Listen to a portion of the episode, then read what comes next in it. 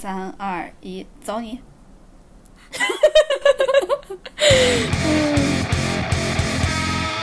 ！Hello，大家好，歡迎來到略好笑電台，我係哥哥啊，你是粵語電妹，台，我們是粵語電台嗎？我是哥哥，你是辣妹，你跟大家打個哦，招呼原來原來我是啊！大家好，大家好。歡迎大家關注我們倆的官微“略好笑電台”，還有我們倆的官哎個人微博，叫我哥哥，还有叫我辣妹儿，后面后面都要加、啊。我抹了防晒，我觉得整个人都有点痒。那你抠。欢迎大家关注我们俩的个人微博，叫我哥哥，还有叫我辣妹儿，后面都要加英文字母的 er。哎，那我们的听众要是会不会听到一直有那种咔呲咔呲咔呲的声音，就是你在抠抠防晒的声音？嗯，很有可能。然 後大家想说你的防晒到底啥样？需要抠防曬？哎，那这样子的话，其实我们双赢哎，就是今天又要讲脱口秀大会，还可以同时听到一些 ASMR，恭喜大家，两不误。那我们今天就不要講那個了，好吗？我们直接开始讲脱口秀大会。哎，不对，在前面还要再跟大家宣传一下，因為我们终于快坚持到一百期了，所以呢，想跟大家说一下，呃，我们想在一百期的时候做一个答疑的特别节目，因为我感觉大家好像对我们的录播课本身还挺感兴趣的，就有很多的问题疑问，然后呢，呃，对我们俩的生活好像也有各种各样的疑问，呃，到时候呢，呃，就大家有什么问题，其实都可以。呃，在各个播客平台留言，或者我们还置顶了一条，我我们專門花钱买了微博的会员，所以专门弄了这个置顶功能，大家不要浪费了。就是在置顶上，在置顶是有是有一个那个呃收集问题的一个微博的，大家有什么问题可以在上面留言，我们到一百期的时候统一回答一下大家问题，一个上电视的好机会哦，大家不要浪费。会读出你 ID 是吗？对，然后呃，大家尽量用中文问啊，就呃尽量用普通话问。如果你们就是什么杯子蛋糕老师，万一用粤语问，我看不懂就完蛋了。没关系，你就瞎理解瞎打。哎，可以，哎，那你们随便用什么语言问都可以，我我看得懂我就回答，我要看不懂我就瞎打。哎，这就是统一统一普通话的重要性吧，哦，或者学好粤语的重要性。那我们直接开始讲那个脱口秀大会呗。脱口秀大会第五季，不知道大家都看了没有？反正我们俩都看了。我因为这个事儿还专门买了一下腾讯会员的微腾腾讯的会员，贼贵，嗯、不能浪费了，哎所以要貴嗎跟大家讲，贵贵一个月二十五好像有那种联合会员，啊？是吗？我没弄，我我是呃买了二十五的包月，然后或者或者我本来还想买那个呃，好像是八八 VIP 可以送。对对对，不是，不是送，就是它可以积分兑换一部分，然后另外一部分还要你自己出钱。但那个是，呃，要绑定的是 QQ 号，但是我 QQ 密码早都忘了，哦，所以就哎就这样吧，二十五就二十五，大出血，哎所以一定要好好讲你这一期。跟大家说，还有一个方法，就是因为看 cut 是哦嗎？因為 因为微信和 QQ 是两个不同的那个账号体系嘛，然后确实是，就是它是不通用的。然后我买了一个，我的手机卡是那个腾讯网卡的，嗯然后网卡的话好像是联通的服务，嗯，呃，它是每个月可以送会员的，我应该借你的会员看，对，亏了，算了算了，下个月下个月就借，我记得呢。那我们开始呗。然后啊啊，你好好，你继续你继续。再跟大家说一下，如果大家想要哔哩哔哩的会员的话，如果你是支付宝的钻石会员，嗯，那你可以也是每个月免费送。什么？再说一遍。我一聽到免费送，我突然嗯，免什么？如果你是支付宝的钻石會員，哦，我不是。然后每个每个月是可以选一个权益的，就是免费的影音平台，你可以选一个，然后它里面就是有哔哩哔哩就可以选。然后哔哩哔哩我发现在别的地方好像都不太送，所以但是但是在那个支付宝是送的。哦，可能因为上海和杭州离得近吧。可以了，那 我们开始开始讲那个脱口秀大会第五季。呃，说实话，这个其实还蛮让我惊喜的，因为感觉每个人水平都还不错，就短板没有非常短，长板还挺长。对，去年有几个那种特别拉明显拉垮的选手，对对对今年好像没有。对，今年整体水平都还不错，所以其实还挺推荐大家去看的。我是看了一些 cut 之后，发现真的还不错。对我，我就是花了二十五块钱，对，所以愿意为他花这二十五块钱，就是谢谢这些 cut 帮腾讯会员引流，腾讯视频引引流。然后先开始说那个谁，我其实最喜欢的刚开始啊，就是大张伟和王敏这个开场，说实话真的不错。他们俩的开场，哎，他们俩的合作就是每一次都很破，但每次都很好笑。对他们俩每一次都很好笑，对，乱七八糟。然后从他们是从去年还是前年开始合作，嗯然后就是每一次你觉得，哎，这个形式对吧？嗯它很难有突破，然后但是每次都很好笑，你不知道为什么水平能够一直维持在这么高的水准。哎呦，哦，不对，是大张伟和李勉 那他还说王旦呢。啊，对，王旦。对对对，一个小梗，就是好多人说王冕是李诞的远房亲戚还是什么的，就一直捧他，硬捧，所以现大家都把王冕叫李冕，所以今年王冕回应了一下，把李诞叫王旦。对，为什么呢？因为他和大大老师，哎，出头了，俩人上春晚了。哎，我真的好喜欢他们俩这个开场，他们还有一个高科技表演，大家一定要去看，就是和计算器的合作，真的是计算器啊，就是归零归零归零。我之前在网上看到了一个类似的，就是好像是杨幂参加了那个中餐厅吧，嗯，然后他们就在那按迪丽热巴，迪丽热巴，一些破梗送给大家。哎，我其实大张伟的这个，我之前一直都以为他是有一些天赋在，就是这种破梗的天赋在。但是我后来看了一个什么采访，讲的是大张伟其实平时一直都在积累，一直都在积累，一直都在积累。但他看到一个什么梗，他或者他突然想到一个什么梗，他就写到手机的记事本里面。所以他的积累是特别特别大量的，所以你才能看到他平时突然爆发出来一个，那其实都是他平时的积累。就是音乐人的习惯嘛。我我我这点我觉得也很棒。其实我平时也会想到一些梗，我讲完我就想到之后就跟你讲，讲完之后我们哈哈一笑就没了，好浪费哦。但是我们在播客里录下来了一部分，对，录下来了一小部分。平时我们还有一些破梗，如果想到了，就有时间就讲给大家吧，啊哈哈。然后 这是呃，这是大张伟和王冕，我强烈安利大家一定要去看他们俩开场，真的又好笑又破，不对，又好笑又破。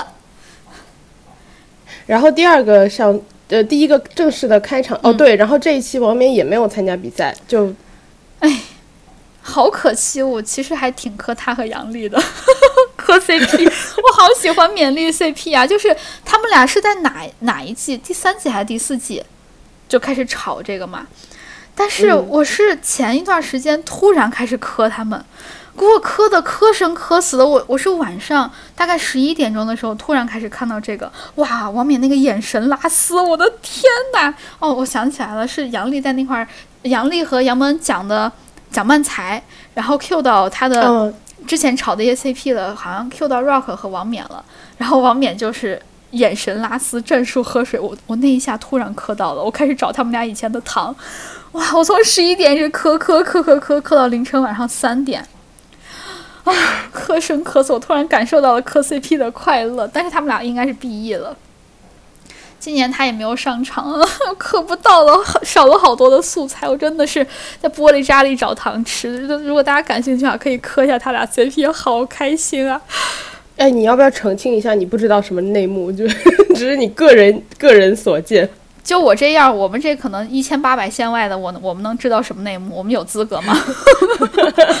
真的需要澄清吗？那我澄清一下，就我我不知道内幕，辣老师也不知道内幕，我就纯粹是站在一个局外人的角度，磕生磕死而已。我们也不配知道内幕，对，作为普通观众磕的。啊，好，我们继续讲真真正正的开场，就是张俊。我个人比较喜欢他，因为他长得帅。我个人也非常喜欢张俊，因为他不仅帅，还就张俊真的很帅。张俊帅不是那种就是。张俊帅是我知道自己很帅，但是我没有把他当回事儿，没有当回大事儿。对就是因为因为其实我们之前聊过类似的话题，就是一个长得好看的人，他一定是知道自己好看的，因为周围的人会不停的告诉他，对，对，所以他一定是知道的。然后他自己也会 cue 到说好看不好看这件事情，对但是你不会觉得说他是适量，就是恃帅行凶。对他不会觉得自己帅就怎么样的那种感觉。然后，呃，还有一个就是强烈安利大家去关注张俊的 B 站，他的 B 站好像就叫张俊。然后他的 B 站里面会传一些他的那个呃上传的频率其实不是很高，嗯，他会上传一些就是生活型的段子，嗯他不是那种很多脱口秀演员都会传自己的演出嘛，对吧？然后他传的其实不是，他前一段时间传了一个。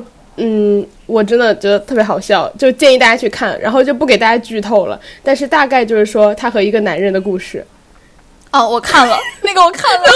那个太好笑了，太好笑了。然后后来他最新的一期就是他不是一上来就呃比较意外嘛，嗯，然后他自己传了一个我脱口秀大会的历程，就是上来然后马上嘿准备第六季，然后底下的那个留言就有人问那林先生说什么了呢？就是 callback 之前他的那个故事，强烈建议大家去看他的 B 站，他和那个男生的故事很精彩。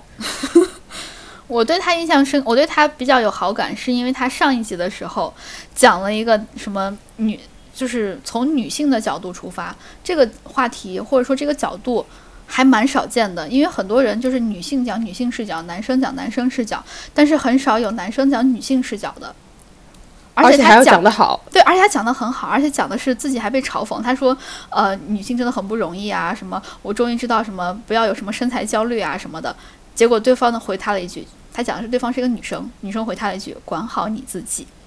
我觉得这个印象特别的深刻，就很少有我我我我周围很少有能看到非常非常有同理心的。就是对女性的一些困境比较有同理心的，她就是其中之一，让我起码让我有这种感觉，所以我特别喜欢对他。所以他整个人设就立住了，又有点小幽默，又帅还高知。对，哎，就是高知这一点让我更喜欢他，因为我我不知道大家我没有我不知道我之前有没有在播客里面说过啊，就是我其实是有一些学历崇拜的。当我知道他要读，他正在读博的时候，我就，然后他放弃读博，我也觉得哦，然后他讲他爸他妈，哎，他讲他爸爸也是博士，我就哦，他今年是来给你汇报了，他说：“哎，他说哎，葛老师，我现在是张本科。也可以，也可以，就嗯，他的脸可以弥补掉一部分硕士的成分吧。可以，可以，他的脸可以了，他好帅哦，他哦真的好帅，我包括他打扮我也觉得很帅。我们今天这一期其实会提到很多的点，但是为了防止就是剧透吧，算是、我们就不会讲得很清楚，就是为什么我们刚刚讲的这些梗，就为什么张本可这个梗什么的，就是大家要要听懂的话，还是得自己去看。我们可能就是把呃我们看完印象深刻的点提出来，对所以就是同号可能能听懂，但是如果你听不懂的话，可以去看一下节目，因为像这种呃演员写的段子都是很辛苦憋出来的段子，然后我们不想直接就是把它搬过来，然后让你错过了它精彩的演出。对，大家还是可以看一下脱口秀大会这一季，我真的觉得不错，没收钱啊，没收钱，我自己还花钱了呢。通常我花了钱，通常我花了钱，我会对这个节目更苛刻一些。但是你想想，我花了钱，我还没有，我还对他有这么高的评价，说明我真的没有没有收钱。对，就如果大家也不想也花这个钱的话，就直接去微博搜就行了。对，搜 cut 就完了，跟我一样。对，对，就按我们说的名字，来搜。按名字来搜就可以了。但是，哎，我希望张俊可以复活吧。我觉得应该会有复活赛啊，我个人觉得应该会有，因为他们喜欢搞这种嗯让大家投票的把戏嘛。所以我个人觉得应该会有复活赛。我也强烈希望张俊可以复活，虽然我也不会浪费钱给他投票的，但我就是精神上支持一下他，关注一下他的 B 站，毕竟刘昊然你也，毕竟刘昊然你也没支持过。对我好喜欢刘昊然，但是我也没给他花过钱。哎，跟跟大家讲一个，嗯嗯，算是辣个插播一下，可以吗？可以插播吧。就是我我的婚礼请柬做好了，我发给赖老师了。然后他为了让我有排面，他就让一些帅哥都给我留言了。嗯，就我收到了刘昊然的评论，就祝我幸福。然后还收到了李现的回复，还收到了美队的回复，还收到了白敬亭的回复，还有谁来着？我突然想，汪嘉尔对，我收到了五大帅哥的给我。齐留言在我的婚婚礼的请柬上面，就谢谢拉老师动用了自己的一些人脉，谢谢你，谢谢你，我知道这一定很难。然后美队为了就是，呃，我还特意叮嘱了美队，我说你不要留自己的英文名，你留中文名，大家才知道你是谁。所以他就留了克里斯·埃文斯。谢谢你，谢谢你，就辛辛苦美队了，辛苦他，就隔三差五的还要搞一些这种人情世故。对，然后如果大家不知道我们在说什么的话，可以去微博看，因为我我因为我们把图贴上去了。我专门截的图，我觉得不能浪费了你的人脉和他们的牌面。对，就跟大家说一下，就是呃，婚礼请柬是可以留言的，对。然后我就动用了一些人脉 让帅哥们来给你的婚礼请柬留言。因为婚礼请柬留言的好处就是后面在呃，比如说我如果是第一个留的人，后面所有打开这个请柬的人都会看到我的留言。对对对对对，就我我当时收到婚礼请柬的时候，我是同时发给了小李和辣老师。小李可能因为忙着带娃没有理我，然后辣老师也没说什么，就动用了自己的人脉帮我留了五条，帮我请了五个帅哥来留言了，谢谢他。让我们谢谢辣老师啊！你刚差点说漏嘴了。没有，都是人脉，人脉关系。哎，这都人情之后都是要还的。其实大家不要轻易动用这种人脉啦。毕竟一辈子一次嘛。嗯，那也不好说，一回生二回熟嘛。下一个，下一个，步惊云。嗯，呃，步惊云的话，基本上说的就是一个，其实我觉得他们脱口秀演员切入的点都很小，嗯，然后就是说的一个一个故事，基本上，然后就把它给讲透，对。对，然后他说的这个故事就是，嗯，他大学的时候追求他的现在的老公，当时的初恋，嗯，然后就堵着人家男生不让人走。然后我印象最深的一句话就是说，他说大家都是帅哥，那个，呃，什么帅哥，就反正他愿他喜欢看帅哥害怕，嗯，对他他说的是人家喜欢看帅哥害羞，我喜欢看帅哥害怕。对我对这一句印象好深，就呃，他讲的让我觉得。但是我我个人没有非常的喜欢他吧，就可能是路人的水平，或者说路人粉的水平。我觉得他讲的有点太用力了。哎，我也觉得，哦、就是还有一个原因，可能是因为我开了一点五倍速看的。我主要是他的表演形式比较比较，我觉得不是很松弛吧，因为哦、对对对，可能我们看习惯的演员的说话方式都是那种松弛有度、呃、讲故事，对对，跟你讲故事的那种状态。然后他是属于那种我把故事砸你脸上那种，你给我笑，就是这种感觉。对对对，好多人他讲故事他是有节奏的嘛，就讲脱口秀是有节奏的，要不然松，要不然松弛，要不然就是突然紧绷，突然强烈。他会知道他哪些点应该是笑的，所以他会在呃抛梗的地方突然强烈一下，会让你觉得有松有弛，比较舒服，呃，有一种喘息的空间。但是步惊云讲段子会让我有一种我没有喘息的空间，我一直好紧张啊，我一直在紧盯着屏幕看。当然也要反思我自己开了一百一点五倍速，也可能是其中原因。嗯，也不能怪你吧，这个 上下期加起来，这个上下期加起来一共五个小时，谁不开倍速？我也开的倍速。对，那个我我我我怕漏了其中的一些点评的环节，我甚至点评都没有跳，点评我都看了，就真的是扎扎实实的五个小时看下来的，好感人。我还看了集结篇，你想一想，集结真的好感人。集结篇也比较好笑哦。有一段是比较好笑的，啊、的你直接看 cut 就可以了、啊。你说的是王建国那一段吗？对，王建国跟程璐还有思文那一段，讲的一些特谐音梗又破又好笑的地方。哎，集结片大家可以不用看啊，虽然是免费，但是可以不用看，在网上找 cut 就可以了。嗯，这个梗我们直接说吧，因为这个梗网上都满天飞了都，都就是就是那个程呃思文坐在程璐和思文他们曾曾经结过婚，现在离婚了。对，然后呃。他们离婚之后，思文就一直没有上这个节目了。嗯，然后王建国和程璐当时就是坐在一起，然后思文坐在他们前排，然后王建国就说：“呀，前六都来了，哎，前七呢？对，然后前七坐在前面呢。”这个梗真的好好笑。王建国说他自己讲的时候也没有意识到，但是我不信。就是 我有一种他是想用这种，因为他们当时刚开始坐到那块，确实是有点尴尬的。对，对他讲一个这种破梗的话。其实可以打破尴尬，也可以帮他们脱敏。我其实我觉得还蛮好笑的，也挺对的，做的也挺好的。我不知道为什么，我现在特别想插一个插一个话，就是，嗯，嗯我我之前因为我以前从来不磕 CP 什么的，嗯，然后我从你这儿学到了一个词叫自我攻略。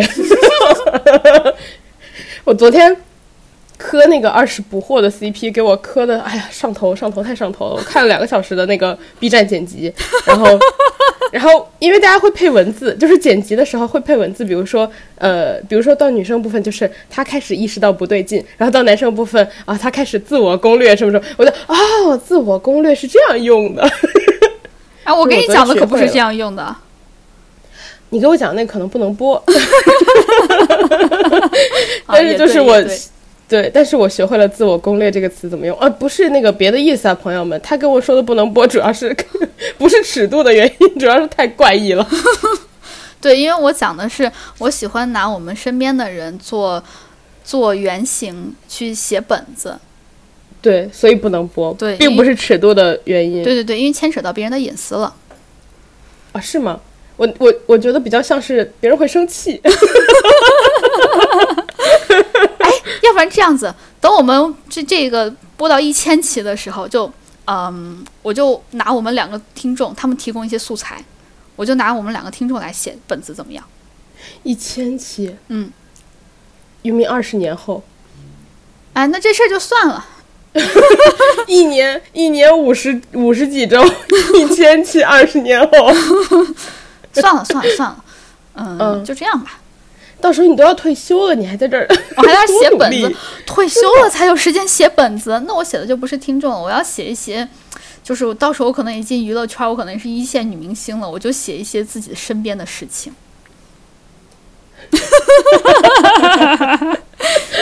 算了算了，就下一个下一个，就是小学生们看的那种明晓溪，然后发现明晓溪已经五十岁了，就你这种感觉。对，就是我。下一个下一个，那个庞博。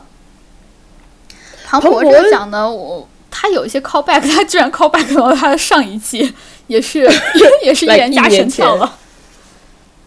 对他 callback 了，去年说怎么可能会有蔬菜盲盒这种东西，然后今年就是他对亲身体验了一下。你有看过呃奶奶的盲盒吗？王奶奶什么东西？王奶奶的盲盒，你有看吗？木木美术馆的盲盒。我看了，我看了，我看了。你说清楚嘛？就婉婉他们木木美术馆出的盲盒。对，来此盲盒，您讲一下吧。然后就是网上有人就是发了，他花了多少钱来着？那个盲盒是七十多一个还是六十多还是八十多？记记记不清了。就反就反正是五十到一百之内的一个价格。对对对，那盲盒拆出来就是。一条破布啊什么的，就艺术品哈，我们就是不妄言了，就可能是我们不懂，但是就是从普通人的角度，就是一条破布，两根两根辫子什么之类的那种东西，不是辫子，不是普通人的那种头发的辫子，就是拿一些布绳或者是皮绳编成一个三股麻花辫儿的，当然不一定三股啊，好几股的麻花辫儿的那种辫子的样子，就很小，对，就是有点像芭比娃娃的那个辫子那种大小的辫子，对对对。但是人家这个可是和马吉拉联名的，你知道吗？啊，是吗？对，要不然说艺术嘛。我们说他人家人家说那个破布条也不是破布条，就是一些嗯油画上面裁下来的那个布，因为油画是要画在布上面的嘛，裁下来那个布就是他那个破布条。大概我奶奶抽屉里面可能有一百多条吧，就是那种东西。我觉得这样我还不如收到那种，还不如我奶奶要是吗？你奶奶，你奶奶在我们节目出镜好高啊！就是我觉得这种流浪不调的奶奶。对，我觉得其实还不如收到那种油画的影印的图呢。就如果你盲盒送这个，我还没有那么生气。那你这个不是造价更高吗？他还得重新印，不是？这个裁一裁就有破布条了。是我我我不懂艺术，然后对我们不懂 艺术，不妄言，就是艺术怎么能是用金钱来衡量的呢？他卖六十也是他的，他卖六百也是他，那都是艺术，我们不懂，嗯，来此不懂哇，你这我好难接呀。然后我跟大家说，就是说到艺术，我呃最近那个就是我不是老去电影资料馆看电影嘛，嗯。然后九月会上很多那种新浪潮的电影，就大家来自新浪潮，你有，我差点就骂出来了。但是大家如果，但是有个小插曲，就是，呃，那个电影资料馆的电影吧。虽然我跟大家说可以去看哈，嗯但电影票基本上一开票就秒完了，就是两分钟内，所以大家应该是买不到了。你可以求爷爷告奶奶呀，你就跟人就你就跟人家卖票的人说你是我奶奶，你看人家给不给你卖？你够了，今天真的 含量过高，今天晚学含量过高了。对，然后就是嗯，跟大家说的时候，大家应该已经买不到这个票了。尽管你可能在北京，但你可能也买不到了。那么还有一个什么方法呢？就是你可以去哔哩哔哩看，哔哩哔哩有很多新浪潮的电影，就是你直接把投屏投你电脑上看，呃，电就是电视上看呗。嗯，我前两天还在想，就哔哩哔哩为什么呃可以免费给你看这么好的电影，对吧？大师电影什么的。嗯，我突然意识到一个问题，嗯，已经超过五十年了。哦，版权没了。对，对，所以大家可以去呃，如果想看一些新浪潮电影，比如说呃《足与战》呀，然后什么《八部半》呀，嗯，然后呃这些的，可以直接去 B 站搜。嗯，嗯，你说要是我活得够长，我从三十岁出名，我八十岁我的版权过期了，我能不能八十岁还续签五十年呀？你你版权过期的时候是对全世界版权就是我知道，开放了，对呀、但是我可以再续那嘛。你跟谁续呢？问题就是我就是把它翻拍一下，然后呢说翻拍的这个是有版权的。那之前的还是没有了呀。哦，是哈，但是可以圈一波钱了，算了。艺术家也是要生，艺术家也是要吃饭的，你都八十了还想这个？八十也要吃饭呀，不是我说，你都八十了你还拍得动吗？拍得动，手机翻拍嘛，就是艺术家手晃的，你知道很多是用手持摄像机拍摄拍摄的嘛，就会造成一种紧迫感和压迫感，一样的道理啊。啊，就是也是一种艺术风格。对，讲太远了，真的讲太远了，讲回庞博。庞博，庞博，庞博，我觉得这这次讲的一一一般吧，就是他的他个人的正常发挥的感觉。对对对，他没有超常，也没有不怎么样，就是他正常发挥，还行吧。但就是没有但是有一个。好处，嗯，有一个好处就是像这种类型的选手，比如说庞博呀，然后我之前看到有人说李雪琴也是，嗯，呃，就是这种类型的选手，他很他很学术化了，已经把这个嗯嗯嗯就脱口秀这个事儿，所以他不会讲的特别烂，嗯，但他可能就比较少有惊喜，嗯但我个人觉得这样已经非常非常非常棒了。对对对对对，就是有时候考六十和有时候考一百，和你平常年考八十分是不一样的水平。对对，对我我其实还挺喜欢这种的，因为你怎么说，你知道他可预期，你也知道他一定能走得远。一个是因为他说脱口秀的时间非常长，他的段子储量是足够多的；再一个就是他已经呃已经把它学术化了，就像你刚刚说的，他的结构是很完整的，他知道这要怎么写这个按这个结构来，他知道在什么地方应该抛梗，他应该用多少个梗的数量什么的，呃，会让他走得更长远一些。对他已经有那个方法了，所以就是我觉得是一个很动脑的类型的选手，对我个人是挺欣赏的。我也是，哎，不过庞博也也讲谐音梗了，我还蛮喜欢的。哎，跟大家说，你们知道庞博是是中科院的硕士是吧？他是学那个就是研究，就是他不是交大的吗？交大是本科，他好像是中科院的硕士。他之前有一次讲脱口秀的时候提到了，他说那个天上有一颗什么卫星什么的，哦有一行代码是他写的。，我想起来对，了，我觉得哦，好浪漫，好浪漫哦！对我当时他好像是去年说的这个事儿，对对对，然后我想当时就起来了。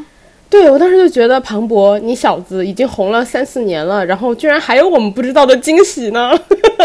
他可是一口挖不完的深井。好，下一个，下一个是一个魔术脱口秀，叫邓男子。但是啊，我觉得他有些还还蛮巧妙的，就是结合的有些部分还蛮巧妙的，但是，但是他魔术的性质太大了。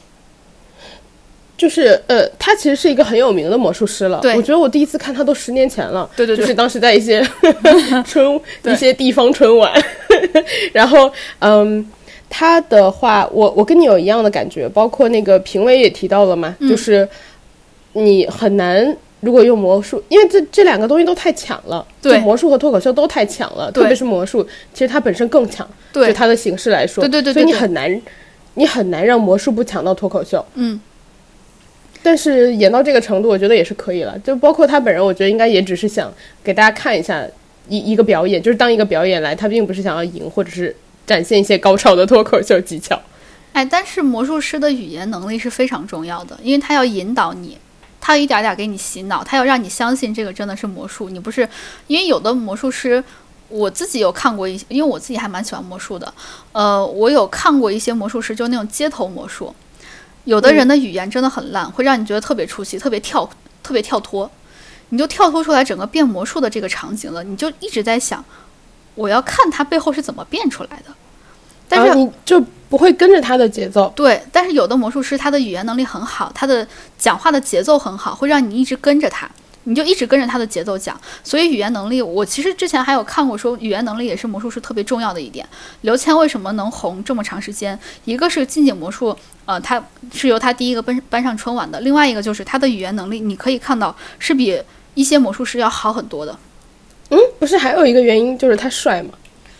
那其他魔术师，我呃，可能他们都长在我的点上吧，或者都或多或少有一部分长在我的点上，没有完全长在我的点上。都他们在我看来都是差不多的帅哥，但是，嗯，他的语言能力相对来说是会强一些的。确实，确实，我我以前就是他刚红的时候，嗯，呃，他就是在上春晚之前，可能都十多年了，嗯，就他刚红的时候，嗯，我之前有去找过他在街头直接表演街头魔术的视频，嗯嗯嗯嗯，就。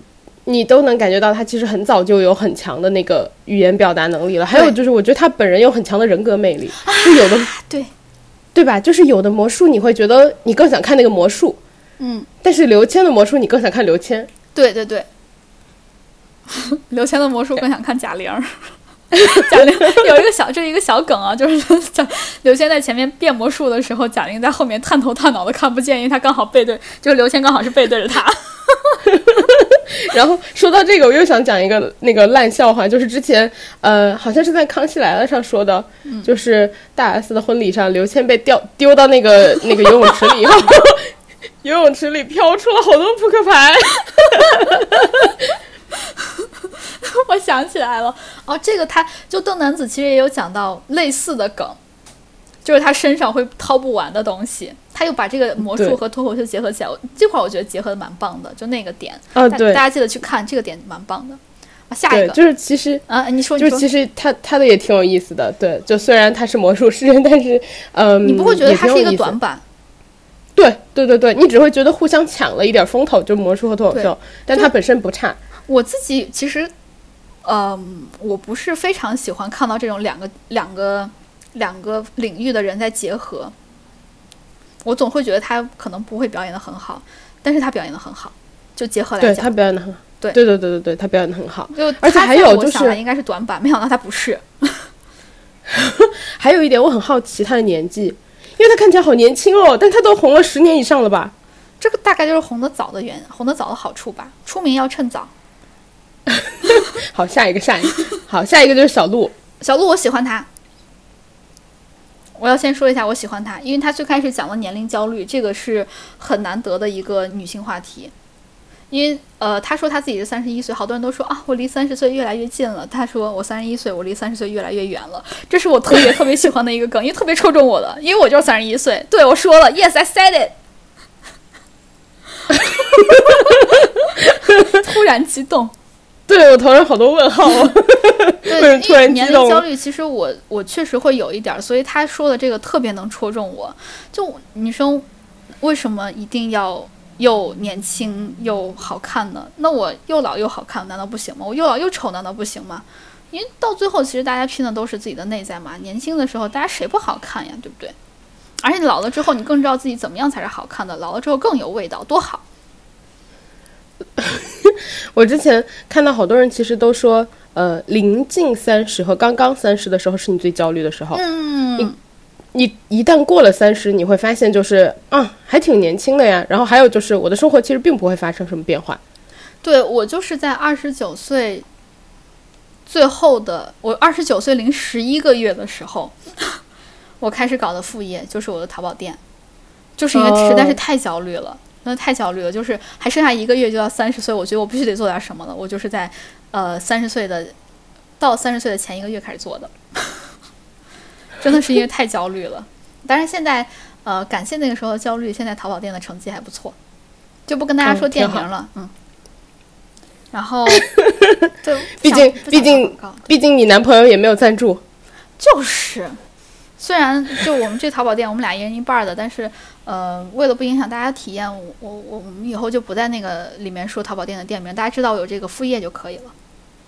嗯，然后我我我自己还蛮喜欢小鹿的，但是小鹿有点可惜，呃，一个是因为他讲到艾玛的时候，我感觉好多人没有反应过来，没有听懂，对他说到那个周杰伦带昆凌去兜风，骑爱玛电动车，对，因为然后艾玛是那个昆凌代言的嘛，但是好对好多人没有意识意识过来，啊，是周杰伦代言的，而且代言好多年，电视上还老放。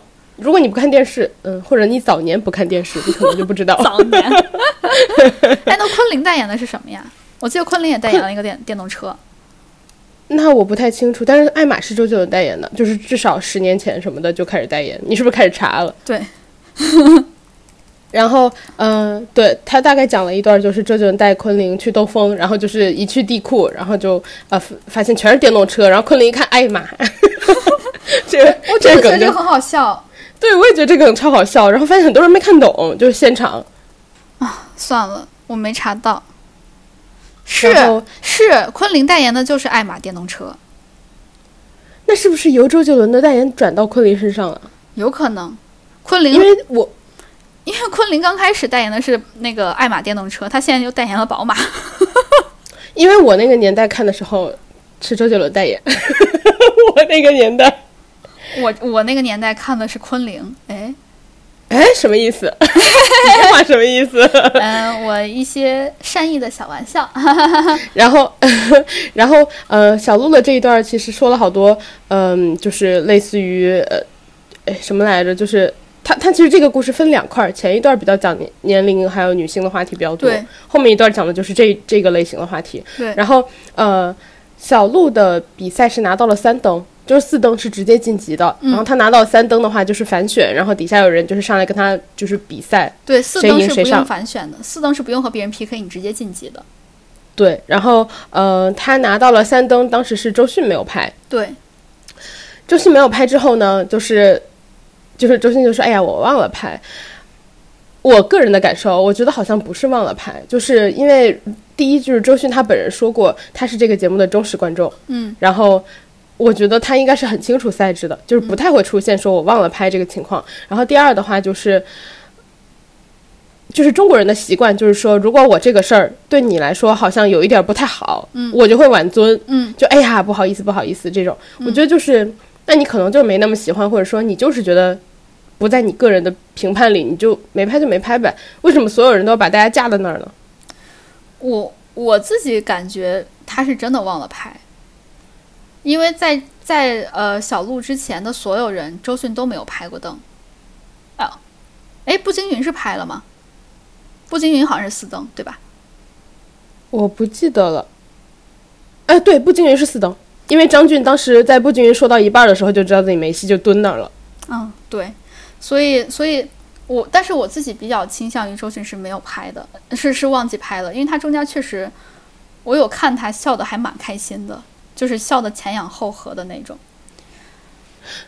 所以我我自己比较倾向于周迅没拍灯，然后是是忘记拍了，然后我就发现在这个事儿过了之后，他拍灯也拍的比之前积极了一些，因为我有专门注意这一点。我不相信的点是因为周迅的演技太好了，哦，对，对他确实是个演技不相信挺好的人。对他不会让你看出来他拍就是你知道他是演的还是演不出来的。嗯，所以因为他演技太好了，所以我不太相信。就是我是用逻辑推，因为他演技好，所以我不相信。然后我是不按观察到的，我是按逻辑推。我是看他，他后面因为他没有笑得很夸张的时候，他也拍了，所以要不然就是有可能他前后评判的标准不一，他前面就是拍的比较严，后面拍的比较松，要不然的话就是他真的忘了，就是我们俩的我们俩的观点不太一样，大家也可以去看一下，看你到底觉得他是真的忘了，还是就是没讲到他点上，他就不愿意拍。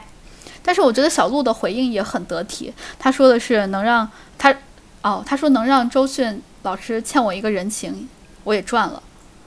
对这个回应，我觉得很对，很非常的。得体。对，又得体又好笑还。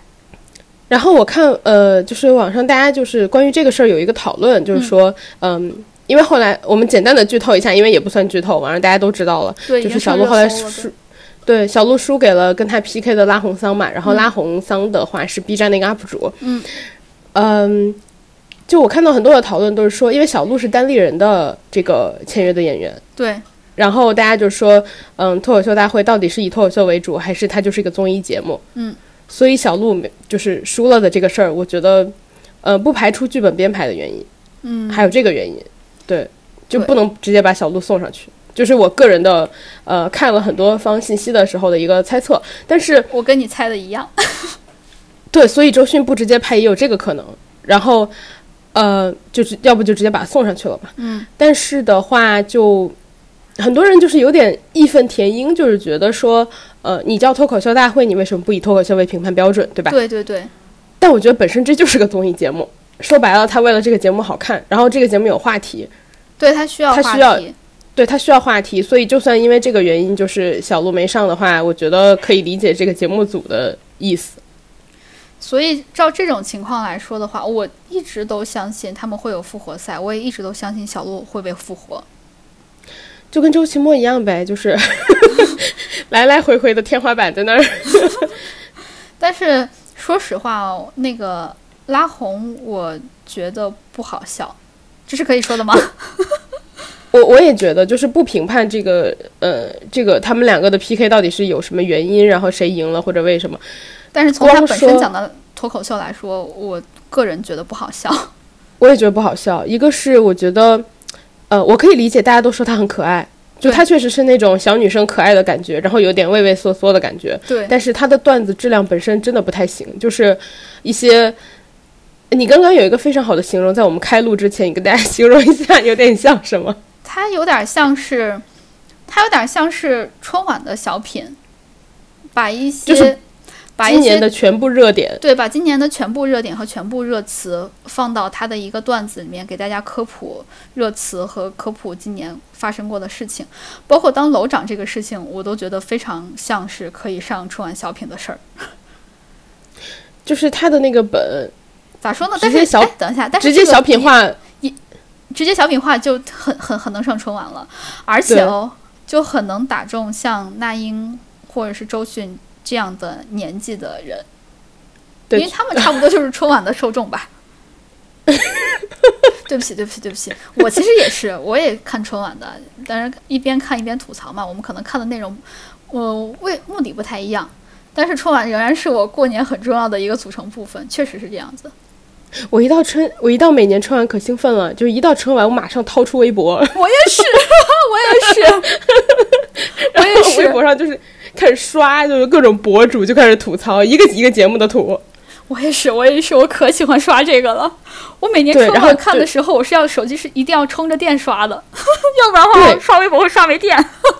对，不仅是微博，你还要掏出微信，因为你一边看网友的精彩评论，还要一边转发转发给自己的朋友。对，对，阿红就给我这种感觉，就是他是可以让我去吐槽的那个点，他可以直接上对对对春晚。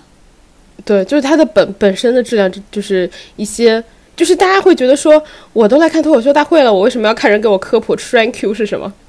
就是在场看的，难道我大部分不知道人应该都是知道吧？对，然后还有呃，再往下的话而，且他评他讲那个 barbecue 的意思也不对，对，就他不好怎么解释。他解释也没解释对。barbecue 意思我理解不就是完蛋了吗？对，完了，对，完蛋了，就没戏了，没就没了吗？就无了吗完？了但是他他讲的，BBQ 啦，对呀完了，完了，但是他 他讲的好像就是好伤心啊那个意思，就我我觉得他解释的也不对。嗯，我我他解释的程度太轻，我不知道是不是和这个因为是综艺节目的原因有关，嗯嗯就是、哦，也有可能，他不能讲太重。对对对，我其实之前在就他还没有上这次脱口秀大会的时候，我其实之前在 B 站有经常看到他他的视频，因为他有经常上热门嘛。大 UP，对他有经常上热门，我有看他，就他在视频里面是可爱的，比他上脱口秀大会要可爱。脱口秀大会就是讲脱口秀的时候，我个人感觉你要不然应该很放松，要不然应该很很端正，要不然的话就是像我们刚刚说步惊云一样，它也是一种风格，就是全都只给，然后嗯、比较对你脸强烈。上风格，但它不应该是畏畏缩缩的，这可能也是我不喜欢的一个点吧。拉红桑有一点像，就是社恐人设，然后，但是他放在一个那么大的舞台上的时候，嗯，就会显得非常的尴尬，因为你在一个小镜头里，你是能把大家带入那个场景的。对对对，但是他的社恐人设又没有袅袅立的好。之前袅袅的社恐人设，我觉得就很棒。他因为袅袅的，因为袅袅的本子立起来了，他的故事本身，哦，对对对对对，因为他本子本身也好，对，对，就可能两个你总得占一头吧，对吧？好下一个，下一个，下一个，下一个，下一个。不然今天讲不完了。程璐，程璐，程璐那个男耕女织，我觉得挺有意思的，就是他爸在那留根红，他妈在那打什么打什么东西，男耕当代男对当代男耕女织。程璐，我个人一直都感觉他不是很好笑，这是可以说的吗？对不起。程璐，因为脱口秀演员，我觉得分两部分，一个是你的文案，一个是你的表演。对他的表演表演，对他的表演不行，但是因为就是他的文案，你能看出来还是不错的。对如果换一个人演，对对可能就好很多。他也是那个学术派脱口秀。对，而且他好像是什么首席编剧，那就说明他的文案一定是好的，他就是演的不行，他真的演的不行。他和王建国是就是脱口秀大会的，还有就是之前吐槽大会的总编剧，就是所有的文文案最后都是过他们俩审的嘛。嗯，所以其实基本上就是，就你能看出来，所以学术派就能干这个事儿，因为他是有很明显的结构，他知道哪里有点。嗯嗯嗯嗯，要不然他就专心当编剧吧，别演了，真的，他演演的我老觉得不好笑，就他就是有一种。我知道他应该好笑，他在努力逗笑我，那我应不应该笑？他就，但他又没有非常好笑，哎，算了吧，我就不笑了，就特别。但是有一个好，但是有一个好处，我觉得他虽然演的，嗯，就他个人风格其实还是没有很很立出来，对对对对但是他不讨好观众。我比较喜欢的点就是他不讨好观众，就是他的风格。对对对对对，我希望他好好写本子，然后把本子给演得好的人演，这样双赢嘛。好，下一个，下一个，呃，金金，金金，金金是和程璐 PK 的是吗？呃，对，对，因为我记得程璐好像也没有四登，金金就，嗯，他是宛平南路六百号，就是那个，就是大家经常会去淘宝上买那个。就是帆布袋，然后写宛平南路六百号什么出院纪念，就是上海精神精精神卫生中心的医生，他基本上就做了一个精神卫生科普嘛。对，就还好了，下一个吧。但是作为医生来讲，我觉得讲的就是还还行，因为你能看出来他的段特别短，就是他没有什么内容，那个文案本身。哎，他但他没另外一个医生讲的好，我觉得另外一个对，另外一个医生我们一会儿讲到。对，对，好，下一个，下一个是呃，童漠男，童漠男还挺好笑的，讲了一个带侄子去环球影城的故事。但是他没有讲环球影城北京话这一点，我好失望啊！他应该讲，因为他是北京人，哦，他注意不到他，可能对他可能注意不到。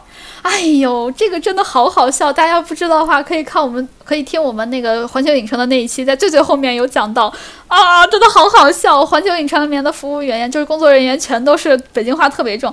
哎，哈利波特往里面走了，我真的觉得很好笑，就他没有讲。哎，那那禁忌之旅该走了啊，他没有讲，他讲了会更好笑。还有还有那个小黄人，祝大家有愉快愉快一天。哎，你比我讲的好笑，因为你比我讲，因为我感觉北京话要讲的更垮一点，就往下拉一点儿才对，才像。对对对，我讲的太太太直给了，不好笑了。你讲的更对，哎 主要是主要是环球影城的那个，大家会就是期待它是一个欢快向上的一个 那种啊那种氛围，然后他就嗯对，就工作人员的北京话就让他，因为北京话本身就是口音重的时候就很垮，就会有一种鲜明的对比，就很好笑。你再讲一遍，祝大家有美好一天那个。祝大家有嗯什么？祝大家有美好一天。对，还要有种感觉鼻腔共鸣才对。对对对对对，我学北京话是有一定的年头了。真的好棒！哎，他没有讲这个，他要讲话会加分很多很多很多。不过他现在也很棒了，他讲的是带侄子去环球影城。哎，你后来你有没有发现网上没有人提到这一点？我发现就是我后来看了好多那种呃博主去环球影城的测评什么的，没有人没有一个人提到就是环球影城的工作人员全是北京人这件事情，就是北京含量特别高，然后口音特别就是明显。我发现没有人提到，我觉得可能是因为就是我学北京话也有一些年头了，就比较留意到这件事情。哎，我们还蛮容易留意留意到这种北京梗，就是这种语音梗的，你有发现吗？可能因为我们俩就无聊，又又无聊又破，留意不了更更高级的，只能留一些这些破梗了。对，童梦男的故事就是很整体性很强，就大家其其他有些人的故事其实有点儿，你会觉得分成了好几个段。对，它很完整，它整个就讲了一件事儿，对对对对对，就就一个带侄子去环球影城的故事。其实你现在让我完整。对，就其实你现在让我回想，他有哪句话是爆点，其实我想不太出来，但是我能记得的就是他每一段都很都很好，就我中间是大笑了好几次。对对对对对，哎，我特别喜欢他讲的是用侄子的精神去上班儿。一定要，大家一定要听这个，这个网上 cut 很多，你哪怕不看别的，你看童博男的 cut 也可以。嗯，就很有意思。然后还有就是，他说他之前已经干倒了一个行业了，然后发现 教培。行业明灯啊，这就是。对，罗老师今今年不在，可能是替他换他上场。哎，李诞的开场也讲得很好笑。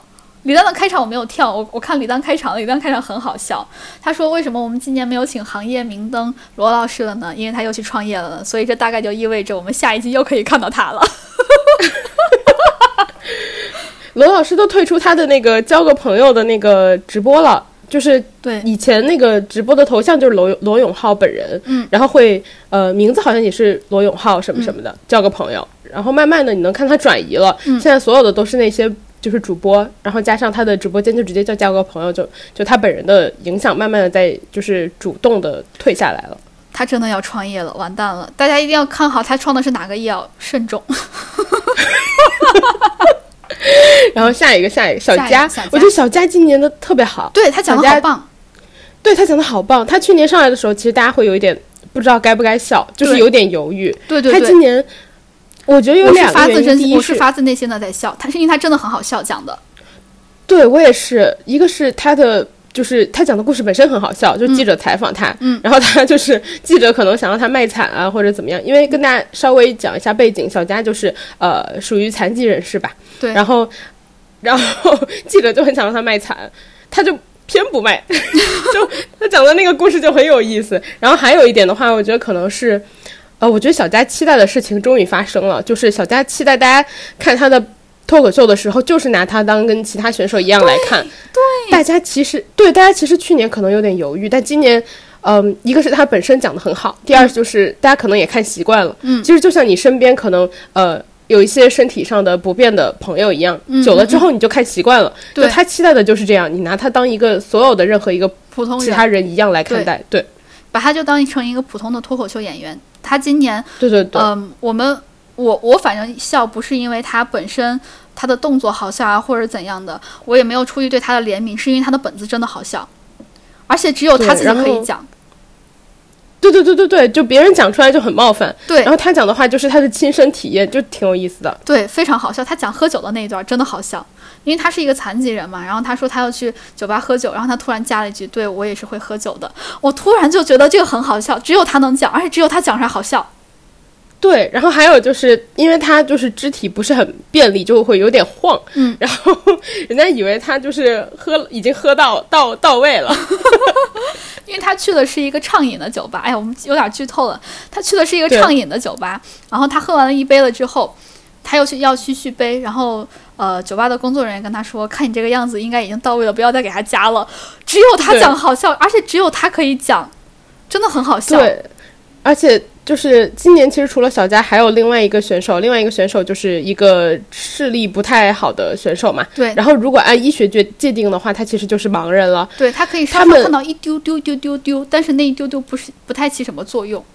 对，就是一些模糊的形状。就是他们的好处就是，呃，一个是他们本身，他们两个本身都讲得很好。对然后第二的话，它可以给你带来一些就是残就是残障人士的一些视角，就很有意思。不一样的视对，然后对，然后也呼吁大家就是关注这个群体嘛。嗯嗯嗯，哎，其实脱口秀对对于我，我突然想再说一句，脱口秀其实对于这样呃身体有不便的人来说，有这样的群体来说，是一个很好的机会。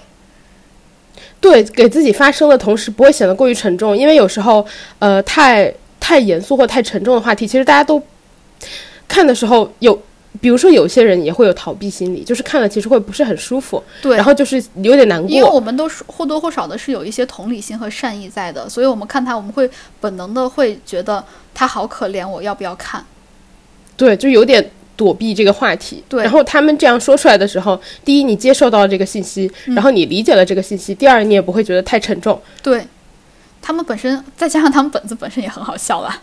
对，就是很好笑。对，我们就把他，我们不不看他的身体状况，你单独看他们俩的本子就是好笑的。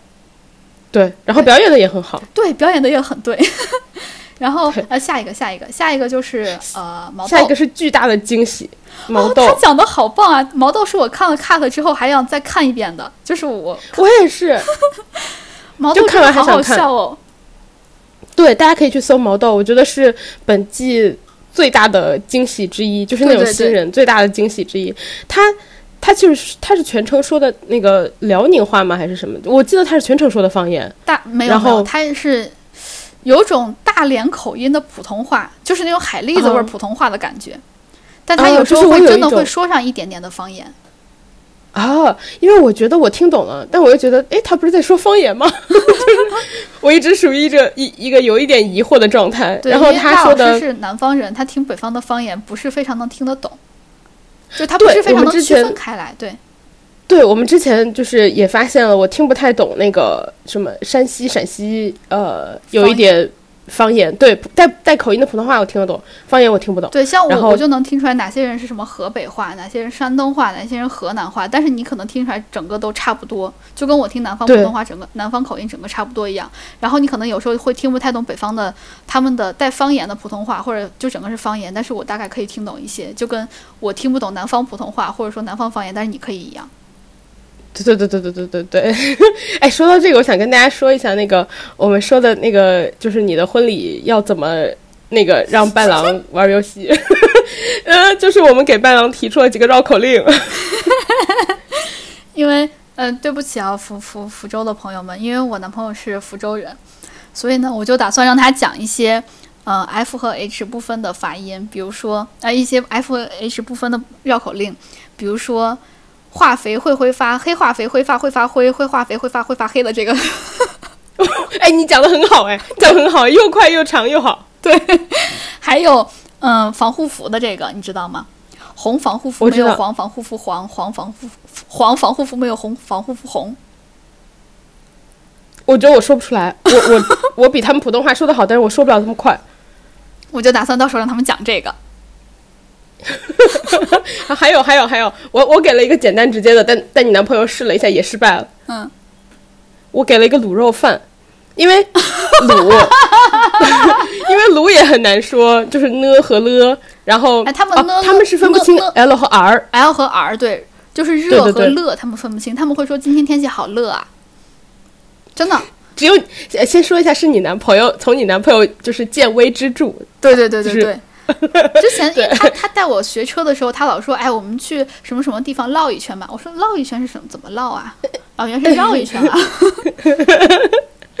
然后呃对，就是卤和肉都不好说，对，然后饭饭饭饭我们是是期待他会说成换，喝和喝分不清。对，这个真的，就卤肉饭这个他们也分不清。对，所以我出了一个简单粗暴的，我说卤肉饭连说十遍。哎，昨天昨天他还跟我说，要不要把你呃外婆给你缝的小褥子带上？我说小褥子什么？他说，我说你说的是小褥子吗？他说对，小褥子。好期待哦！哎，我之前还跟他说了一个，就是他有一个，呃，他们全家都说不清 R 和 L，所以之前啊，他们、真的，真的，因为他们之前老说有一个老阿姨，老阿姨，我说这个阿姨也不老啊，为什么要把她叫老阿姨呢？我一直以为是老年的那个老，后来我才知道，嗯哦、有可能是他们发音发清楚了之后，我才知道人家姓的是劳，劳动的劳，就是也是比较少见的一个姓。直到我我以为人家姓饶呢。对，直到我富前两饶的饶直到我前两天看到他们打出来字儿，才发现人家姓的是饶，哦，真的是，真的姓饶。因为劳和饶这两个姓都有，他们分不清。对，期待吗那一天？我还让他们说 蜂花护发素，花儿还要用儿化音说蜂花护发素。哎，我想问一个问题，嗯，你到底还想嫁吗？就是他们说决于们的他他们水平了。我觉得我们出的这些题的难度，可能我那天不知道玩到几点了。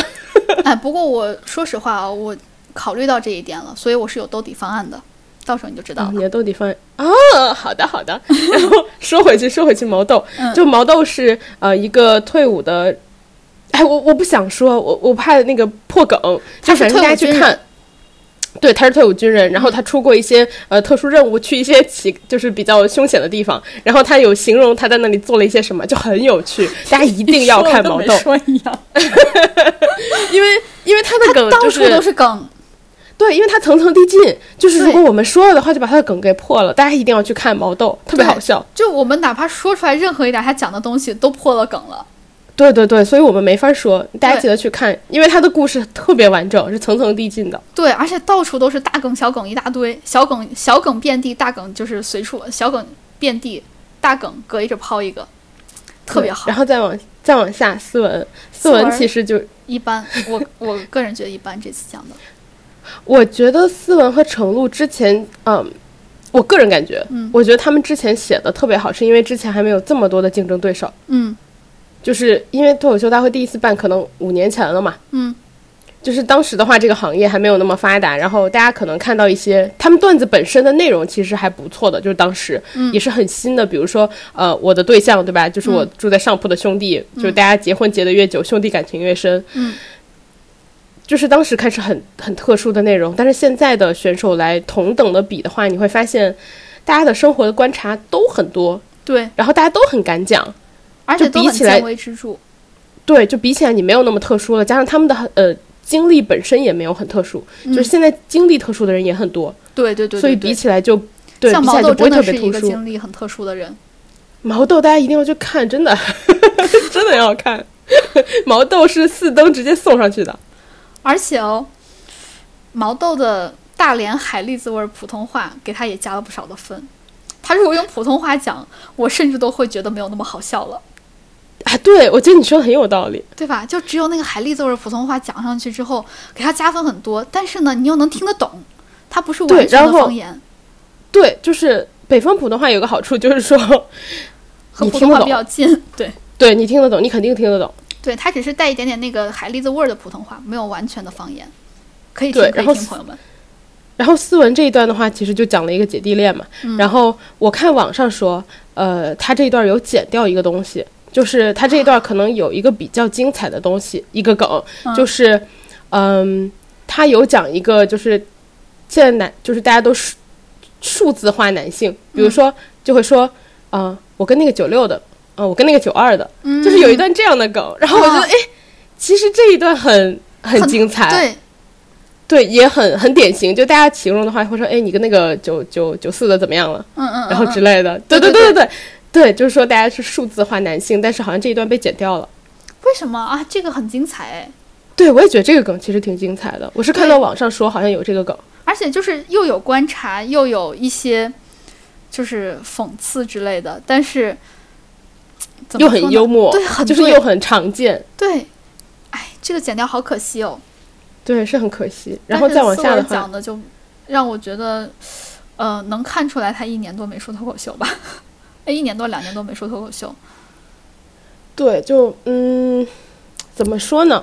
我看到网上其实很多人说，就是李诞对老选手的要求很严，因为我呃，就是觉得大家大家就觉得说，你如果要捧新人的话，你为什么还让老人这么比，对吧？但是我觉得。我个人来说是某种程度上赞成李诞这种做法的，对，因为老人的知名度太高了，嗯，他本身就有先天的优势。如果投票，老人一定会胜。对对然后李诞就是他一直讲大局观什么，我觉得在光说这件就是平衡老人和新人上，他是有 balance 到的，不然新人永远出不了头，再好也会比呃有知名度高但表演的没有那么好的老人的，就是票数就是会吃亏。对，因呃说一下那个大局观是什么，就是呃他们拍灯线其实是四个领校员在拍灯，呃拍的灯越多，就四个到顶了嘛，拍的灯越多的话，就是就越能胜。当两个人平票的时候，当两个人都可能拿拿到两个灯或者三个灯的时候，就需要底下的观众来投票了。所以这就是李诞说的大局观，就是他当他可能自己呃要求严格或者是不不太严格的时候，他会观察底下观众的反应。如果笑的人很多或者反响很强烈的话，他会多给一盏灯，让就让这两个人平票，让观众再投一次。这是我们刚刚说那个大局观，我我觉得还不错这一点其实。对对对对对，因为就很明显能感觉到老人占的优势太大了，对就是从人气上来说。嗯嗯嗯，然后再往下的话，嗯，就是小块儿，小块儿，我觉得小块儿特别好笑。小块儿最好笑的是反选的那个环节，对就所有人都说让快哥来，快哥来，快哥就是谁都能捏一把的感觉。小块突出了一个人缘儿好。对，就还有的话就是大家都觉得他就水平不行，谁都可以捏一捏。然后就是靠这个水人缘才好的。对 然后小块其实去年就上来说过一次了，他他在北京有六套房，对吧？对就人生没有什么冲劲儿了。然后今年看的话有一样的感觉，就是他的本，呃，你能感受到他的松弛。非非常明显的松弛。然后呃，可能就是一些北京六套房的底气吧，一个拆二代的底气。就然后我们也感受不到，我们只想拥有他同款快乐和松弛。就小块儿有一种，嗯、他他确实没有那种很努力的把这个本儿改成什么样，然后很拼、很想赢的那种感觉。对对对，他他说的话，我觉得也就是放生活中，你朋友讲出来你会觉得好笑，嗯，但是比赛远远不够的这种感觉。对对对就反正小块儿就大概是一个嗯，就普通的好人吧。但他有，但他是一个好朋友，因为他的朋友很多，大家都喜欢找他 PK。跟他比赛。这好像是豆豆，豆豆儿，哎，我觉得还行。你怎么还有儿啊？你怎么 你怎么说豆豆啊？你怎么有儿啊？不是不是豆豆儿，是豆豆儿。豆豆儿吧，我觉得就还行吧，就是他的梗，呃，你说好笑吧也好笑，我觉得他一般的原因是因为他说的这些梗，我基本上都能猜到。